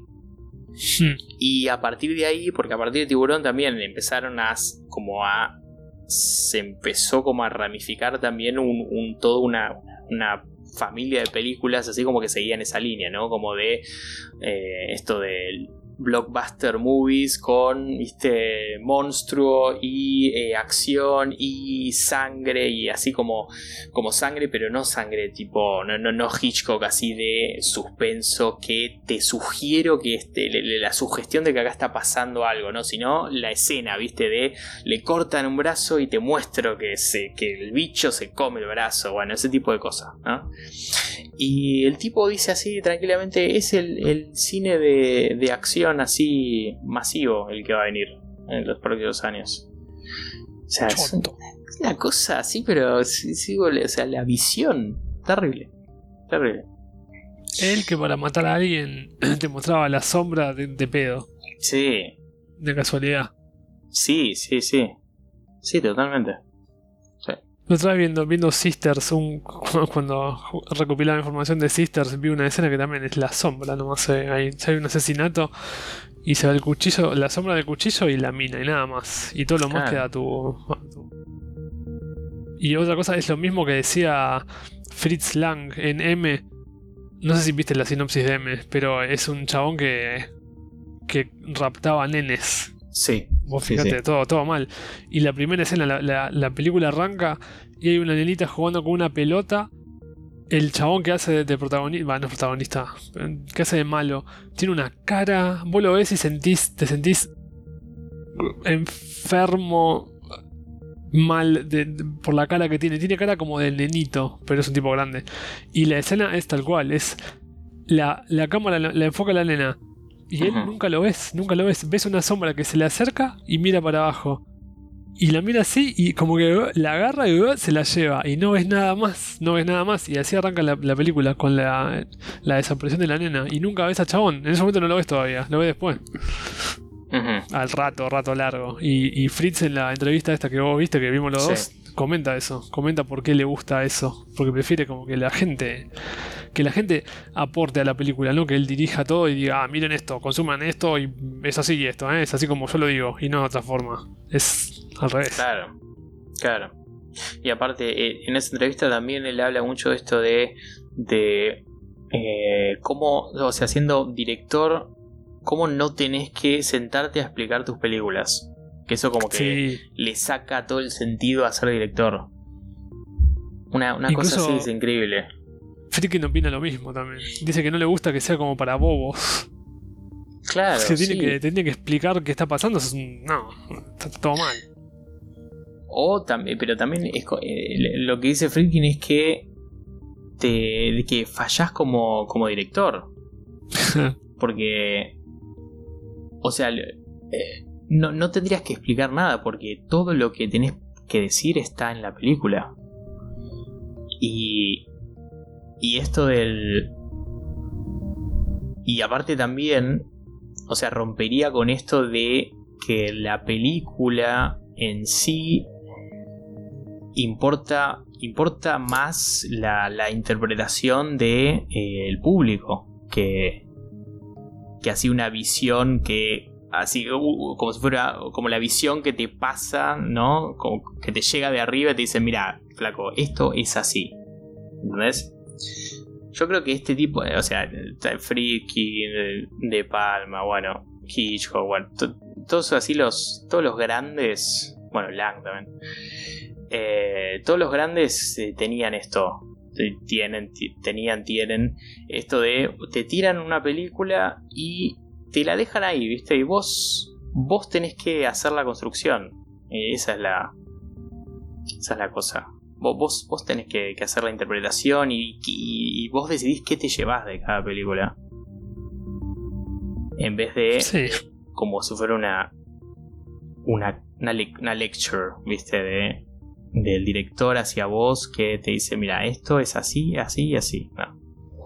Sí, no, no, como que pierde, pierde el sentido. Y por eso esto que dice Lang de el director que se sienta a explicar sus películas no, no tiene sentido.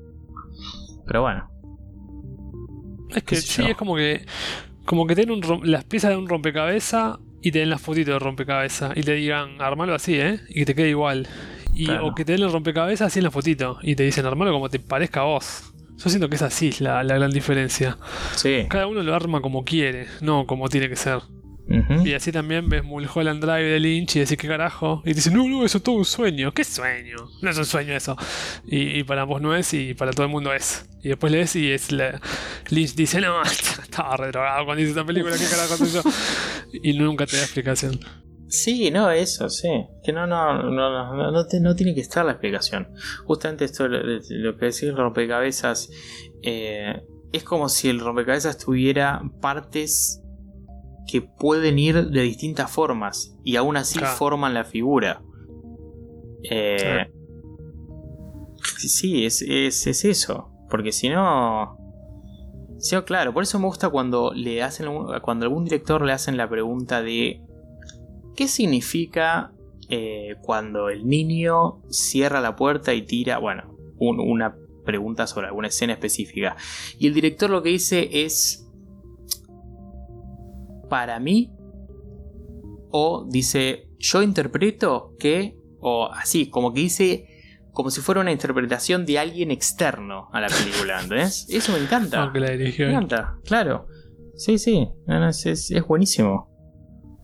Eh, me parece que está la. También la. Como la, la calidad del, del, del, tipo que está atrás de la película. Eh, como los que tienen en claro eso, ¿no? de que lo importante es, es, la, interpretación, que ellos dan como el... Te dan un, dato, te dan una imagen, te dan un conjunto de imágenes o lo que sea y vos de eso te llevas cosas y armás algo. Y eso después lo, lo comentás. Sí, también depende mucho del género también. Sí, bueno, sí, obviamente. Sí. Y justo va perfecto en el thriller y el misterio, justo. Que era lo que mejor hacía Hitchcock. Bueno. Sí, esa ¿Qué te parece? Sí. No, sí, sí. Bueno, nada, sí. Eh, salió otra más. Mississippi Mermaid de François Truffaut, que estaba en bueno, en realidad estaba en su, plena carrera en ese momento. Justo, esta película salió justo después de Besos Robados. Besos Robados la vi hace bastante poco. Hace unas semanas, de hecho. Em, pero bueno, Mississippi Med no la vi. Ya tendría que verla también. En realidad, Truffaut es, es, es, uno de estos directores también que me gustaría como hacer el repaso así de su carrera como solíamos hacer con, con ciertos directores. Que como que. Pero bueno, pero pasa eso. Haces eso y después necesitas un cobra para que te destape Totalmente, las venas. Si no te morís. Yo no, me imagino ver tres seguidas de Truffaut. No, yo, no yo, yo, tampoco. No. no, hay que variar. Si no. Si no, no se puede. No, para nada. pero ya la veremos. Mención, mención importantísima, labura de vuelta. Catherine Deneuve, la de Repulsion. Qué linda mina. Qué linda. la voy a ver solamente por eso. O sea, la vas a ver una tercera vez. Sí, lamentablemente, lamentablemente actúa siempre igual, es como Nicholson. Ella siempre labura igual. Quiero ver si rompe el paradigma y actúa distinto en esta película. Porque siempre Ah, actúa ah. como de mosquita de. "Ah", y digo, "Mm, pero tiene potencial. Así que quiero ver esta. Es una buena excusa para verla, a ver si cambia un poco. Pero sí. Esto es. Esto fue. Esto fue. Esto fue. Eh, de Palmation. sí, no. pero sí. No, no, no. Todavía no, todavía no arrancó. Bueno, nada, esto fue la comparativa con, con las películas del mismo año. Ahora, ya dijimos qué película estamos analizando. Si mal Sí. no recuerdo. La película seleccionada fue The Wedding Party de 1969 que sacó el querido y único Brian a los 29 años.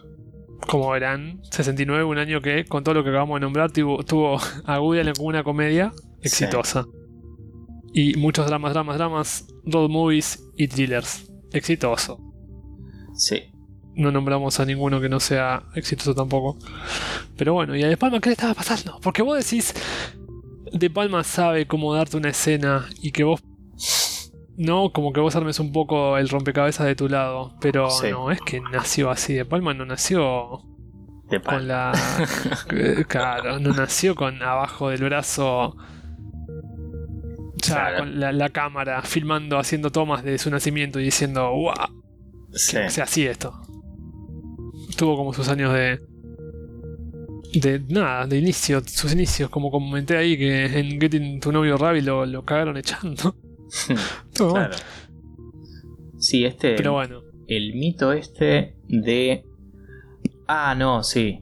Todo lo que hizo siempre este, estuvo bueno y desde, o sea, desde el día uno, la verdad que consiguió su genialidad o eso. No, o sea, eh, la mayor parte de, de el éxito y la, la calidad es porque hubo un trabajo inmenso, o sea, un, un trabajo inmenso atrás y una perseverancia eh, Claro. de acero. Eh, esto que decimos, o sea, de, De Palma no nació siendo Br- Brian De Palma tal cual lo conocemos hoy. Fue todo un trabajo que fue haciendo, una, una carrera, una, una caminata así, como muchas veces, muchas veces cuesta arriba, eh, así como, como, como con una con una piedra así, viste, pesada ahí en, los pies, viste.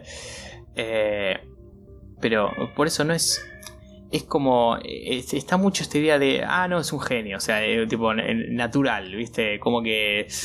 eh, fue, fue- es todo talento natural. Entonces no, no tiene que hacer. No tiene que esfor- esforzarse. Porque como es un genio, le sale todo. No, bueno, o sea. Una de las cosas que decía. Por ejemplo. Eh, Bach, por ejemplo. Que consideraba como uno de los grandes maestros de la música de todos los tiempos. Eh, la verdad era que el tipo, desde que tuvo su, su educación hasta que se murió, no hizo más que trabajar lo que hacía. O sea, la pasaba escribiendo y probando cosas. Y, y, o sea, y eso es lo que se, se, se vio. Y obviamente todo, todo el primer camino, con todas las cosas que hizo al principio, eh, no, no tenía la misma calidad que después los trabajos ya con la experiencia y el, el entendimiento acumulado. O sea, es lo mismo, pasa que nosotros siempre llegamos a ver cuando el genio ya es genio. Ese es el, el problema. Cuando el, el- el maestro ya está formado. Eh, entonces, nada, me parece que está, está, está, está bueno también ver, ver todas estas cosas que estamos viendo ahora. Como para ver los pequeños pasos que daba Brian al principio de su carrera. Para después llegar a lo que a, a lo que a nosotros nos enloqueció. ¿No? sí, fue porque, por lo que hicimos el podcast. Claro. Pero es eso con lo bueno. que discutíamos. Vos agarrás y conseguís un laburo en McDonald's. Sí. No, no, mejor no. McDonald's no. Laburo ahí en sistema, como lo acabo yo. Y un listo, te dicen, sí, haces esta base de datos. Y vos tocas mal eh, y dropeas la base de datos. Y, se te, perdés información. Y como que bueno, te dicen, bueno, tenemos un backup, no pasa nada, chabón. La próxima no la vas a cagar así. Eso pasó en una hora. Te cagan a pedo y te dicen, no pasa nada. Pero si sos Brian, la cagada pedo es un laburo de horas, de días, de semanas siendo un director de cine. Y es un producto que es una película que tuviste que editar, que estuviste sentado en una sala editando y te salió mal. Y no es un día en el que te dicen, no, está todo bien, después, después lo arreglamos con un backup. No hay backup de una película, no hay backup de The Wedding Party. Te sale mal The Wedding Party y te sale mal The Wedding Party. Y no puedes arreglar eso. Y si lo arreglas con otra película y juntando 400.000 horas de vuelta en, en, el 69, que era equivalente como a, ¿qué? Un millón, doscientos mil. Claro. Y, y eso es lo que vemos siempre tan duro del chabón. El cine es, es como muy duro. La cagás y cagás años capaz de laburo. No mandar mal un mail y poniendo regard en vez de thanks. Ese es durísimo. Sí. Pero bueno. Conclusión, hay- la película que vamos a ver es muy mala, no, mentira. sí, te, te interrumpí. No, no, no, que me hiciste acordar un, también un comentario. Yo no me acuerdo si eh, venía o de Scorsese o de Coppola, alguna. La verdad que era también lo vi en alguna de las entrevistas que vi y no me acuerdo quién era exactamente. Pero decían que hay que tener en cuenta que el estado natural de las películas es que no existan, que no se hacen. es verdad, qué loco eso. Es increíble. Claro, me o sea, me quedé pensando esa frase durante, no sé, una semana y, y es como, es cierto. Dice, eh, entonces, siempre el trabajo es ir en contra de eso. O sea, hacer que la película exista.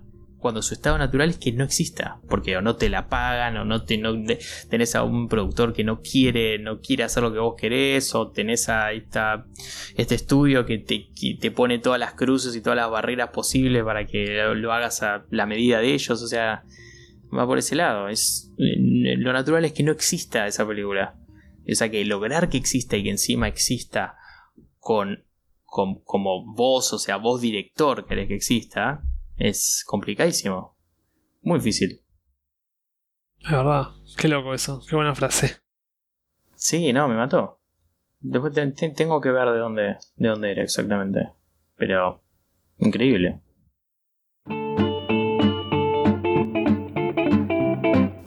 Pasamos a la tapa de esta película. Sí, a ver, a ver la tapa.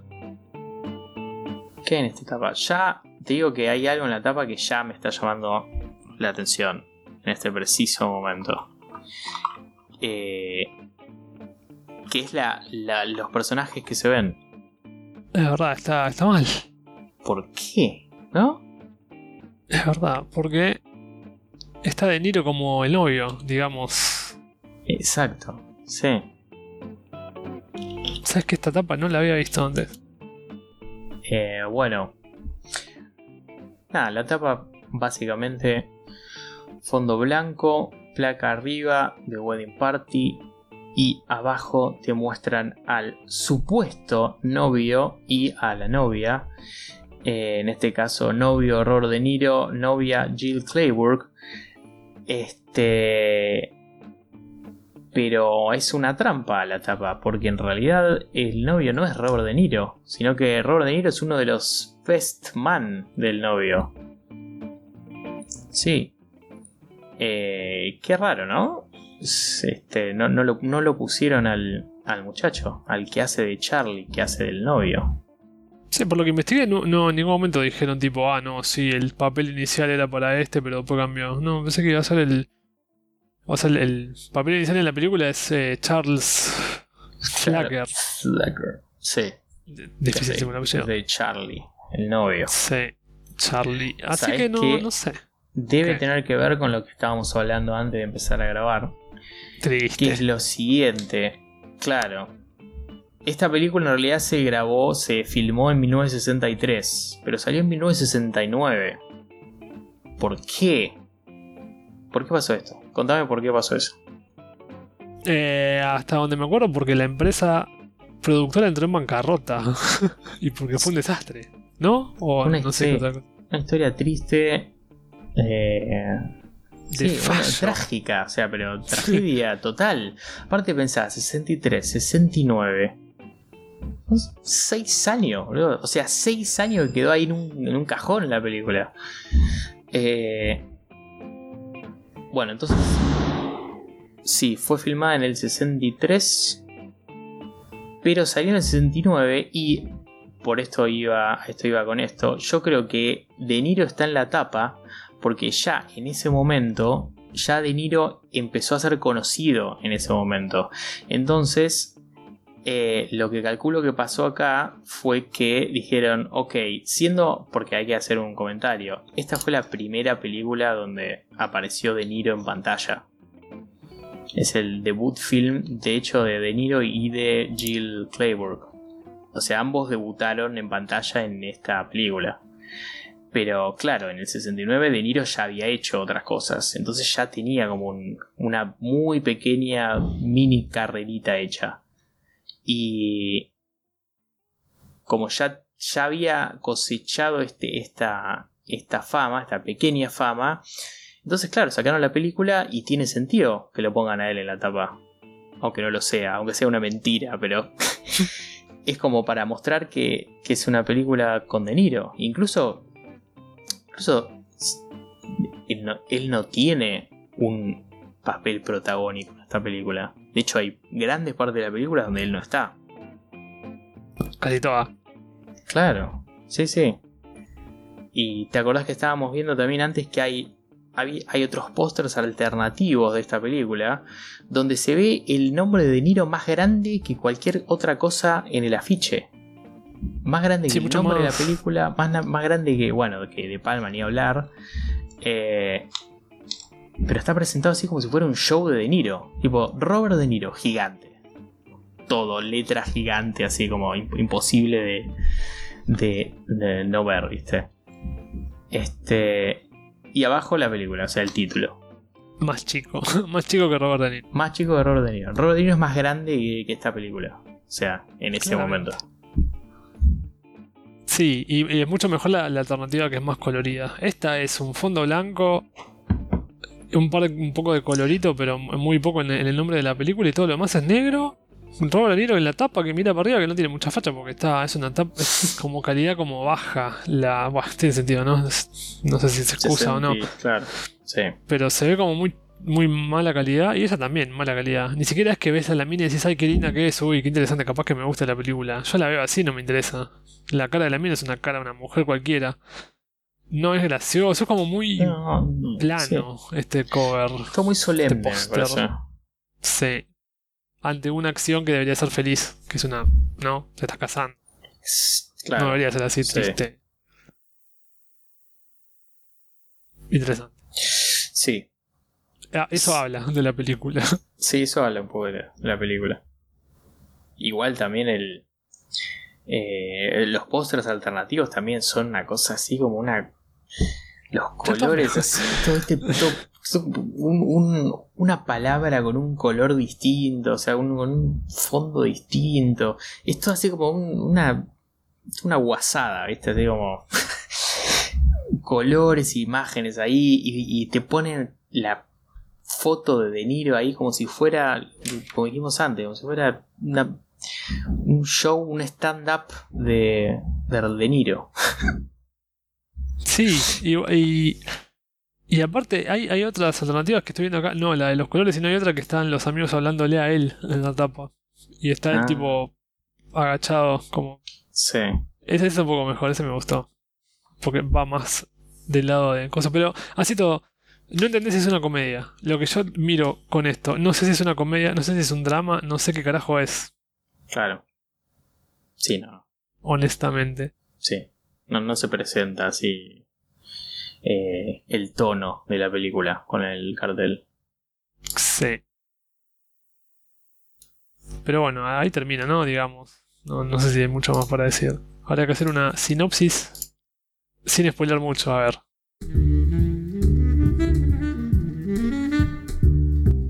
Bueno, sinopsis sin spoiler. El título. Básicamente. Sí. ¿No? Porque es una... Todo, o sea, todo gira en, al entorno a eh, la fiesta antes del casamiento. Claro. Es exactamente eso. Sí. Sí, sí, sería eso. Porque. Y bueno, las aventuras, ¿no? del, novio, la novia y la familia. Las distintas aventuras, sí, del novio con sus con sus best man. Ahí con este. con la familia, claro, la familia de la novia. Y una serie de cosas que, claro, que van pasando ahí en el medio. Todo antes del casamiento. Sí, eso es verdad. Y es importante, es clave. Sí, sí, sí, sumamente clave. Pero bueno, ahí está. Acá termina la, la zona spoiler free. Si la quieren ver, Este es el momento sí. para cortar acá y volver. Está en YouTube, claramente, porque ya, es- ya es de patrimonio Sí. de, de Dominio Buenos público. Aires. Sí, Sí, ya es muy vieja, la pueden ver. Eh, no sé, sí. la verdad, esta, esta no, no puedo poner tanto énfasis. Mírenla para ver cómo era Brian De Palma en, es- en ese momento, ¿no? Para Sí, entenderlo. si ya que quieren- están escuchando el podcast, Claro, si quieren ver la formación de Brian, está. es importante hay verla, ver. como le decimos nosotros. O sea, si están en el cuarto Exacto. capítulo de The Palmation es porque les interesa De porque, Palma. les- porque algo les interesa al menos. o capaz Sí. que les interesa todo lo otro. Así que véanla. Pero bueno, ahora sí arrancamos el análisis con spoilers, que sí, tampoco aporta mucho más. Hay No, muchas cosas sí. interesantes en la, en la película. Una de las primeras que me gustó mucho, hay un, un humor constante. Bueno, hay algo que creo que vas a notar vos, que yo no sé si lo voy a comentar, seguro vos te diste cuenta y lo vas a explicar mejor. A ver. Lo que noté yo es en los créditos, cuando arrancan, que tira tipo Robert De Niro, el, Ujú. el chabón este, Charles, lo que sea. Mientras pasa eso, está la gente, ¿no? Están los novios llegando a esta casa que es en una isla donde vive la familia de la novia, saludando a todos. Y van los créditos apareciendo. Robert Niro, el chabón, la mina. Y en un punto dice, entre medio de los créditos, que es parte de la película, aparece tipo la familia de la novia. Y hay una lista interminable de nombres, como 800 personas. Y vos que tipo va saludando y son todos parientes de la novia. Y después siguen los nombres de, de- ¿no? de los créditos. Más, más, más personajes. Quién estuvo en. de- quién hizo la música, quién hizo la, la parte de la fotografía. Y aparece la familia del novio. Y está tipo él. Como y aparentemente es como un chiste muy común allá, que como que el novio no le importa, al hombre, mejor, no, no, no al novio, al hombre. Al hombre, claro. No le interesa todo esto. Es como, va, no, no sé, no, yo lo, lo veo así como lo, lo portratan en la, pel- en la película. El retrato, Sí. no portrato. Eso es una Sí, mezcla de inglés. Sí, No es nada, buenísimo. Es buenísimo. Es buenísimo que los nombres ocupan toda la pantalla. Los de la, fa- la familia de la novia. Toda la pantalla está ocupada por nombres en un momento. Y después pasa a la pantalla siguiente y claro, es un nombre. O sea, es una, es una linita. Pero es. No, no, ya empieza con así con chiste en los créditos. O sea. Genial. es muy eso. loco eso. Sí. Bueno, lo que sé Sí, sí, es sí. la, la primera parte, ¿no? Que está toda filmada como rápido. Lo que decíamos la, la vez anterior cuando hablábamos de Greeting, de High Mom, que Ah, las ventanas sí, sí. se veían como en, en, en FPS altos, como películas de Chaplin, ¿no? Sí, acá ¿Algo apunta así? lo mismo, me parece. Eh, me- Pero es eh, constante. Sí, es, boludo. const- es constante. Y mm, viste que es como que tiene algunas partes en las que está así acelerado. Yo creo que directamente la cámara está rápida. Acá no es que meten menos cuadro Sí. por segundo como era en el antiguo en los 20, ¿viste? No, no, no, no, no creo. Es simplemente que está acelerado y por las cosas que hacen los personajes, así hay, hay, hay un tema corporal, la- corporal, hay un tema así de lenguaje con el cuerpo que, que como que va para la, la comedia, o sea, va para ese lado. Y está filmado así rápido, entonces claro, en un momento pensás que estás viendo una de Chaplin. O sea, es, así- es Sí. así. Y además encima la música que acompaña. este. Y yo, yo vi mucho esto igual en toda la película, ¿eh? mucho esto de como homenaje a las comedias de cine mudo. O sea, Que sí, que incluso tiene, ¿no? Eso. De, de los carteles. claro, las placas, los. ¿Cómo se llama en inglés? No me sale. Inter. algo se llama. Inter. Eh, bueno, no me acuerdo. Este. Sí, que te ponen como. como que te insertan en la situación. un recurso los que siguió carteles. usando después, ¿no? Porque esta salió antes de todo. Va, en realidad. acá- si alguno se pone. se- le da bola a todo lo que hicimos. Gritty salió antes, entre comillas, porque es del 68. Ujú. Pero lo que dijo Tom es eso. Esta película salió en el 69, pero en realidad es 66. No, es 63. No, tres, sí, tres. sí, sí. Literalmente es la primera. Por eso se ve en Greetings algo parecido y en Hellmom otra vez lo de los carteles y la velocidad. Claro. Porque no fue tan cronológico esto que hicimos, pero es lo mismo. Pero es eso mismo que queremos notar. Cómo Brian fue repitiendo hasta que se dio cuenta que capaz que no rindió más. Acá no, no había split screen, por ejemplo. No, no. O, o no, sí, no hay. no hay tecnología. No hay tecnología para hacer eso. Claro. No, no, no. Este. No, era. Sí, o sea. se ve. O sea, incluso Greetings es una evolución a esto, te diría. Claro. Es lo, lo que hablamos. Sí. No arrancó haciendo una padrino el chabón. No, no. No, no, para nada. No. No, no. Hay que. Hay que ver siempre la, la construcción. Sí. Pero bueno, algo importante es, después de todo este quilombo de, de presentar un montón de personajes, de, más que nada que es la familia de, de ella. Sí, el inicio es eso como comentamos, es un inicio muy largo, de, de, de escenas como a, a cuadros muy rápidos, como todo muy rápido se mueve, es un ida y vuelta entre el auto que los trae, porque como es una isla, ellos viajan en barco, van con un coche, se le cae el sombrero, están todos viajando en un solo coche, son como seis personas, no entran en el coche, un quilombo eso. Y terminan llegando a la casa y están los créditos y saludan a toda la gente. Pero después se separa un poco todo este caos de saludar gente. Está Jennifer Salt, que pobre, no, no, no actúa un carajo. Muy linda, como siempre. Pero no, no, no tiene un gran personaje. Y la parte donde más empieza a, a haber cosas de interés para comentar es la... Él cuando llega ahí tiene, tiene dos amigos, ¿no? Uno es Robert De Niro. Y creo que otro es... No me acuerdo bien el, el nombre del otro porque se supone El que otro es famosito. William Finley. Sí, Ah, ese ese. es un. Sí, es un, un tipo que eh, iba a ser recurrente en las películas de Palma. De hecho, trabajó en nueve películas de Brian, ese señor. Zarpado. Sí, sí, sí, sí, sí, muy, muy, muy zarpado. Es el. Y es el protagonista en algunas. En The Phantom of Paradise, por ejemplo, es. Este. Es el protagonista. El principal. Es que tiene. eh, Entiendo por qué. Porque en, este, en esta película, ese típico chabón como que quiere. Están entre, están entre los dos en realidad. Está De Niro por un lado, que es un tipo muy joven, no sé qué tendría ahí, pero era súper joven. Y es un papel también de chabón como que no le importa mucho. Es como un tipo muy suelto, extrovertido. Y se dedican específicamente a convencer al tipo, no a convencer, pero a hacerle comentarios negativos acerca de lo que significaría casarse. Claro. Ponele, no es más que eso. Hay un comentario que le hace William Finley que me quedó grabado porque es muy gracioso, que es tipo, yo, eh, el tipo es claramente soltero, o por lo menos anda de joda, de niño también, no les importa, no, no, no están de novio. El tipo dice, yo me pongo en pedo cuando quiero, y llevo a mi casa cuando tengo ganas, ando en calzón y nadie me dice nada, me voy a dormir, nadie me dice nada, vivo mi vida como a mí me parece, que lo cual eh, está bien. Dice, vos Ahora puedes hacer lo mismo, pero cuando llegues a casarte y llegues a tu casa, va a estar esta, esta cosa. Y le dice literalmente le dice, va a estar esta cosa ahí, que es la mujer. Y como que se lo, se lo hace de una forma tan cruel y trágica que de a poco le empiezan como a escarbar realmente. Porque chabón, eh, el que sería Charlie, ¿no? El, el que se está, el, el novio.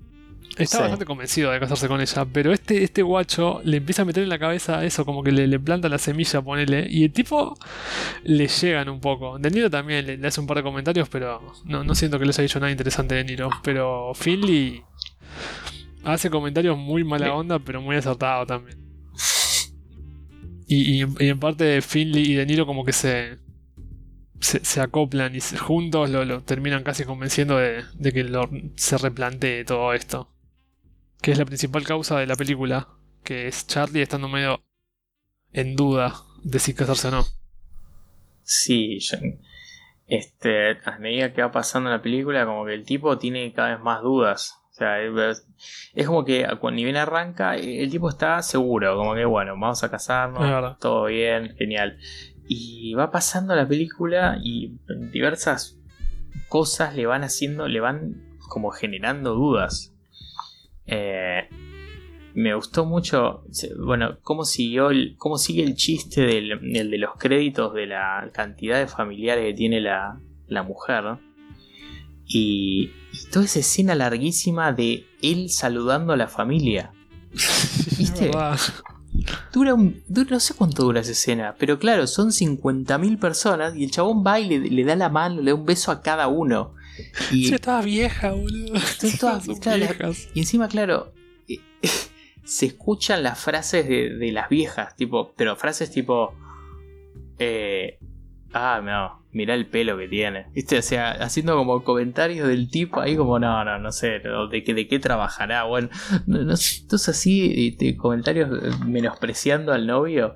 Y el tipo va saludando a todos y cada uno. Encima es una casa que es gigante, está llena de gente. No, no, toda esa parte, o sea, me, me cagué de risa con todo eso. Dura un montón. es, aparte es bastante creíble. No sé, va, yo no me casé ni nada, pero lo has visto, se ve en películas, se ve en la vida real también. Sí, sí. Cuando vas a casamiento alguno más que es tal cual. Es tal cual así. Em, sí. Sí. No, no estaba, estaba, estaba pensando en realidad. Eh, nada, otro personaje importante que no es principal, pero jode, es la suegra del Ponele. Claro. La suegra, y hay un reverendo ahí que también rompe las bolas, pero no, no está muy metido. Pero la suegra es como muy molesta. Está como. Es el personaje principal que quiere que salga todo perfecto. Y le rompe los huevos a él y le rompe los huevos a todo el, staff, todo el personal que hay ahí.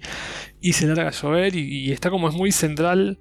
En el que siempre está para cagarle la, vida a alguien. si no es el novio, es la novia. Si no es la novia, es el que tiene que traer las flores. Y, está, y ahí como que se centraliza mucho lo, lo rompebola que es, lo controladora que es esa parte. que también es bastante parecido a la vida real. La suegra loca. Sí, eh, creo que la, la película gira gira en en torno a todos estos, todos estos eventos y, y acciones que se, eh, se hacen antes del casamiento, cosa que se llevan a cabo, y hace como una, como, hace una parodia a eso, me parece, como una, ¿no? Como, como una especie de, de broma hacia eso, como si no se, como si no se lo tomara en serio de alguna manera.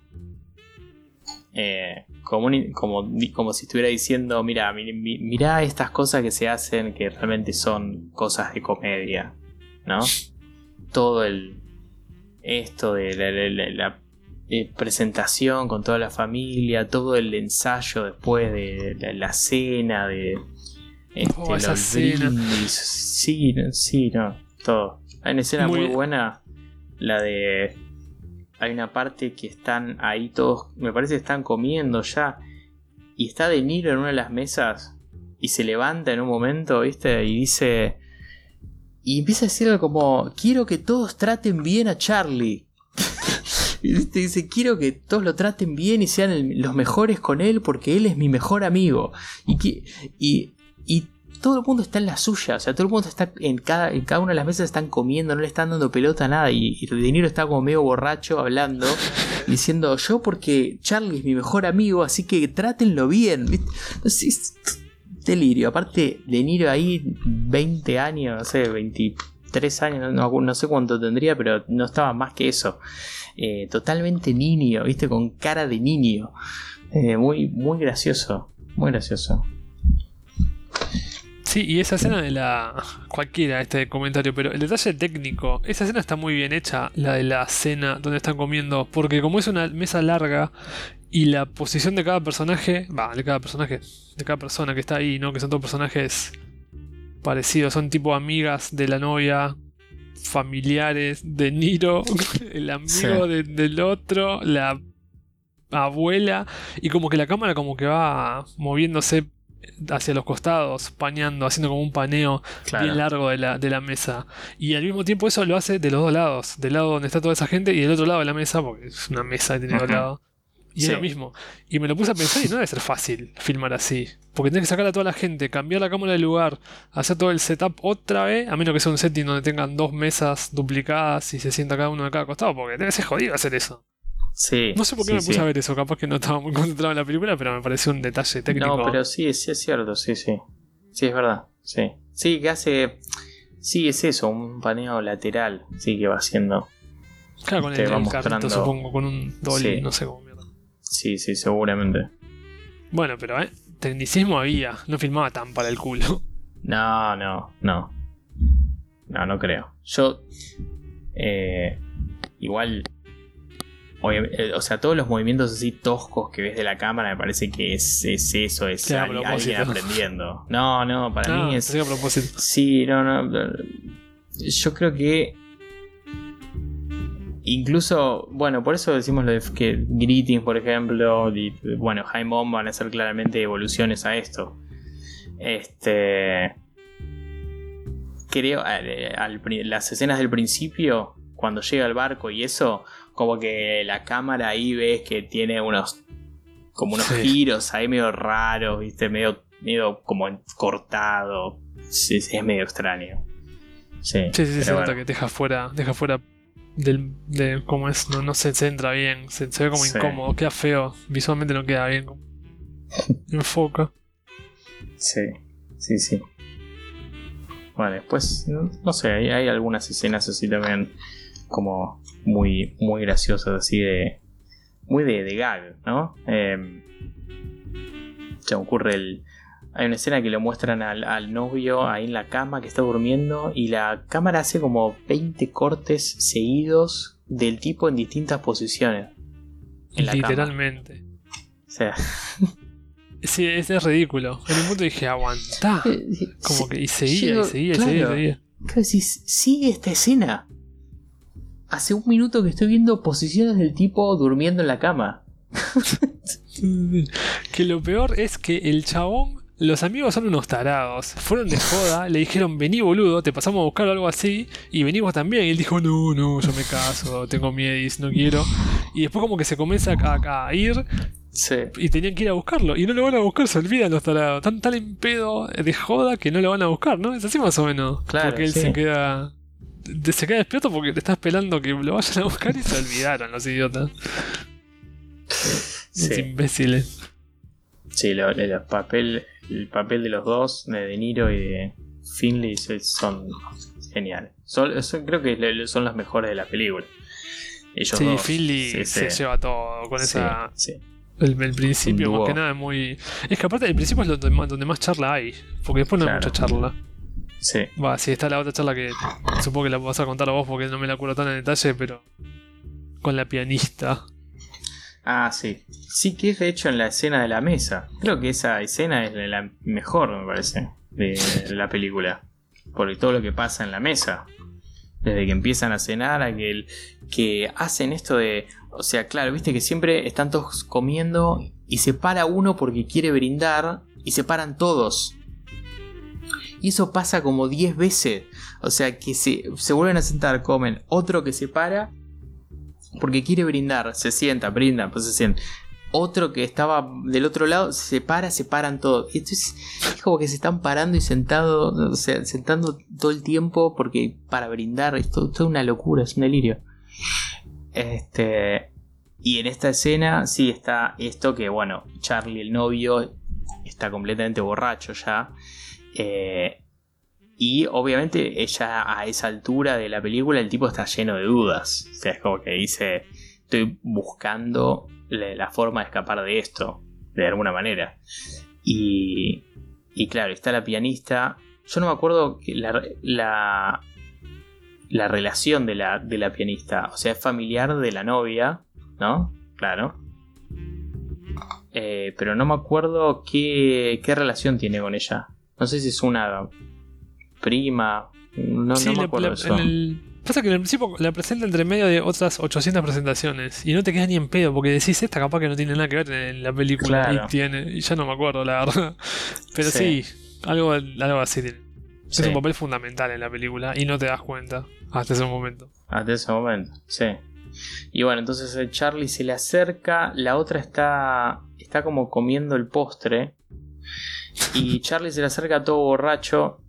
Y, se le acerca así como que se le quiere dar un beso, ¿viste? Algo así. Y le empieza a decir como... este, le empieza a decir como quiero, creo que le dice algo como me gusta lo dulce, ¿viste? O una, o una cosa así. Y, y la otra le empieza a escapar. ¿Y cómo se empieza a escapar de él? Es se va corriendo de asiento. O sea, uno al lado de otro. Está sentada en una silla y se sienta al lado de la otra silla. Y así se va pasando. Y el otro está al lado de ella y se va pasando de silla también. Como para estar al lado de ella. Y entonces le dice, le dice, sigue diciendo sí, porque me gustan las cosas dulces. Y le acerca la cara así como para darle un beso. Y la otra se escapa y le dice, pero bueno, si te gustan las cosas dulces, ¿por qué no comes más postre? Y entonces el tipo se queda así y ella le dice, yo, yo, quiero, yo quiero seguir comiendo más postre, pero mi plato quedó allá, claro, y había quedado como a, seis este, sillas de distancia, ¿viste? Esto es una, también, un delirio total. Eh, y bueno, está bueno cómo evoluciona esa escena después, porque eh, ella, ella como que finalmente acepta, por alguna razón, y le dice algo como, sí, eh, como que quiere ir a buscar el abrigo, ¿no? Era algo así. Sí, que tenía frío, que llovía encima. tenía frío, sí, eso. Y van al cuarto a buscar el, abrigo de esta chica. Y la, chica era como que ya había aceptado, o sea, ya, ya le había entrado el juego del otro. Eh, y se van al cuarto y el flaco al es como si se hubiera olvidado de por qué estaban en el cuarto. Y viste que en un momento dice, o sea, abren la puerta y le dice, no, y el tipo dice, no, no, déjala abierta, así es mejor. no entendí por qué decía eso, como para que entre el vientito, ¿qué sí, porque hace calor. Claro, y la otra mina se queda así como, pero, o sea, habíamos venido para acá como para, claro. Y, y después dice, eh, bueno, dice, ah, pero la fiesta está abajo, así que va, volvamos abajo. Eh, o sea que no, se termina de entender nada de esa escena, porque el tipo estaba completamente borracho, fuera de, fuera de sí. Y, y entonces le dice a la otra que vuelvan abajo de donde, donde acaban de venir porque la fiesta está ahí. Idiota. No, es un idiota, sí. Ah, increíble. Y muchas bueno, muchas de esas escenas, las escenas de. Todas de transición que están así filmadas así rápido. También hay toda una escena larga de. de él escapando ahí y de ellos persiguiéndolo. ¿Te acordás de esa? Sí, cuando ya eventualmente se dan cuenta de que el tipo se quita la mierda y lo persigue el, los el cuñado. Los cuñados, creo. Claro, los dos sí, los eh, lo persiguen De Niro y Finley. Están los dos ahí, lo empiezan. Que eran los... Ah, no, no lo empiezan a correr por. No sé. Pasa por no sé. O sea, un montón de lugares y vos decís, ¿qué es esto? Hay, en un momento van a un, van a un lugar que es como si como si fuera una, una mina, parece, o algo así. Un, un hay, rocas y no sé. Y, y, después hay una. Están en una. en un. como en un campo. Y está la, la maleza, ¿viste? Y el tipo se esconde en la maleza en el. entre. Entre ahí, entre los. Este. Los arbustos. Y los chabones lo pierden. Y se levanta el tipo y empieza a correr otra vez. Y lo, ven otra vez y empiezan a correr. La parte está todo filmado en cámara rápida. Como dijimos al principio, como una película de Chaplin. Consigue un bote. Si quiere escapar en el bote remando y no puede y, vuelve a la costa. no, todo muy patético, así lamentable.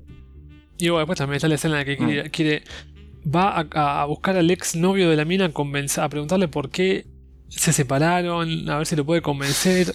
El tipo es, es, encima creo que es medio talibán, tiene cara como de, de Israel, no sé, del otro país, como que no sé de, qué país es, todo barbudo, y encima maneja un avión, lo, el tipo lo sube al avión, lo da vuelta, se, se marea, no lo puede convencer de que vuelva.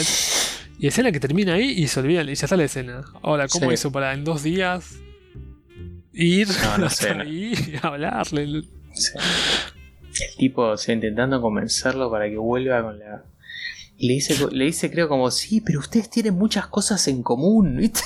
Claro. El chabón se está a punto de casar con la mina, o sea, esto cualquier cosa. Te conviene. Bueno, pero sí, creo que eso es un, resumen de la película. Es todo así, es una serie de, de, escenas sin sentido, absurdas, que te hacen reír pero tampoco te matan de risa. No, no, no. No, creo que es una, sí, una comedia simpática. Con, con gags, sí. Este, simpáticos también.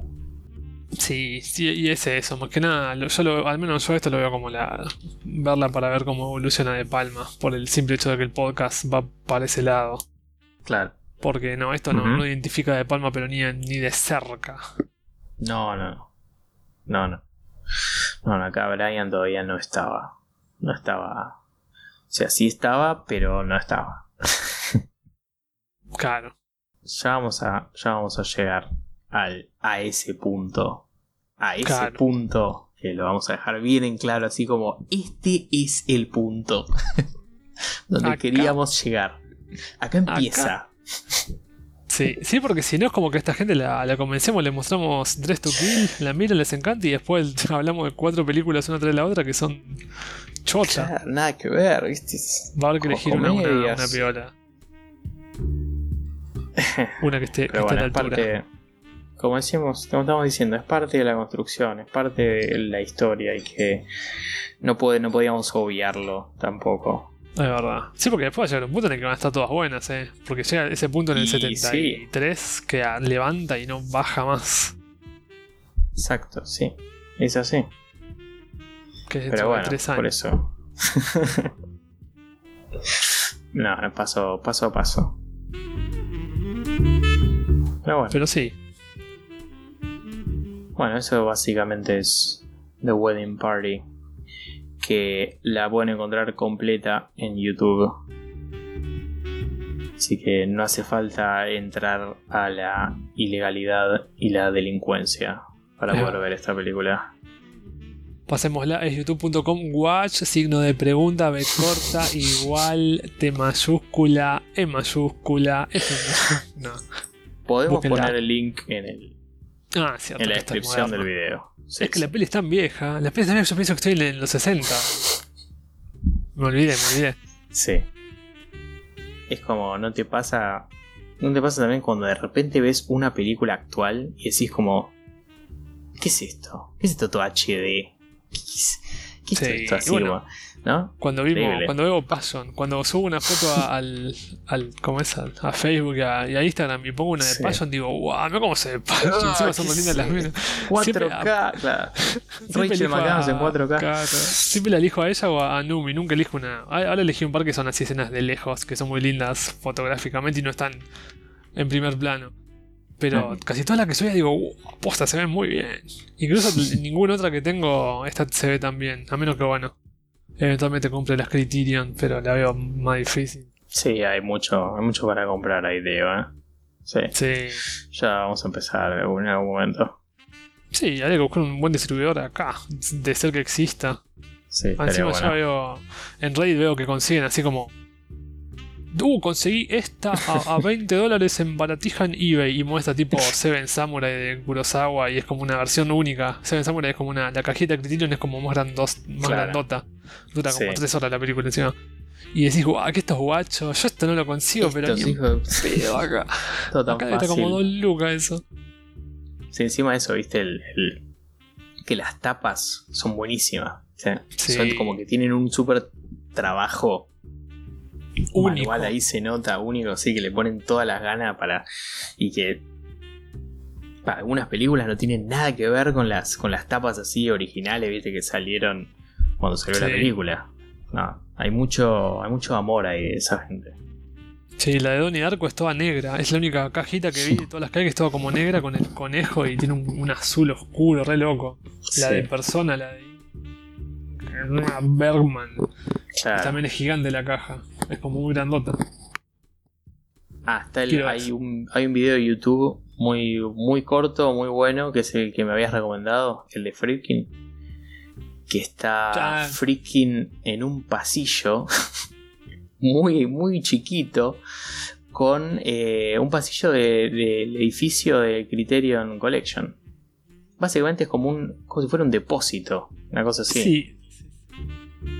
Sí, y está ahí freaking viendo películas. O sea, viendo, agarrando cajas de películas y diciendo, uy, esta película, ¿no? Y te di cuenta algo de esa película.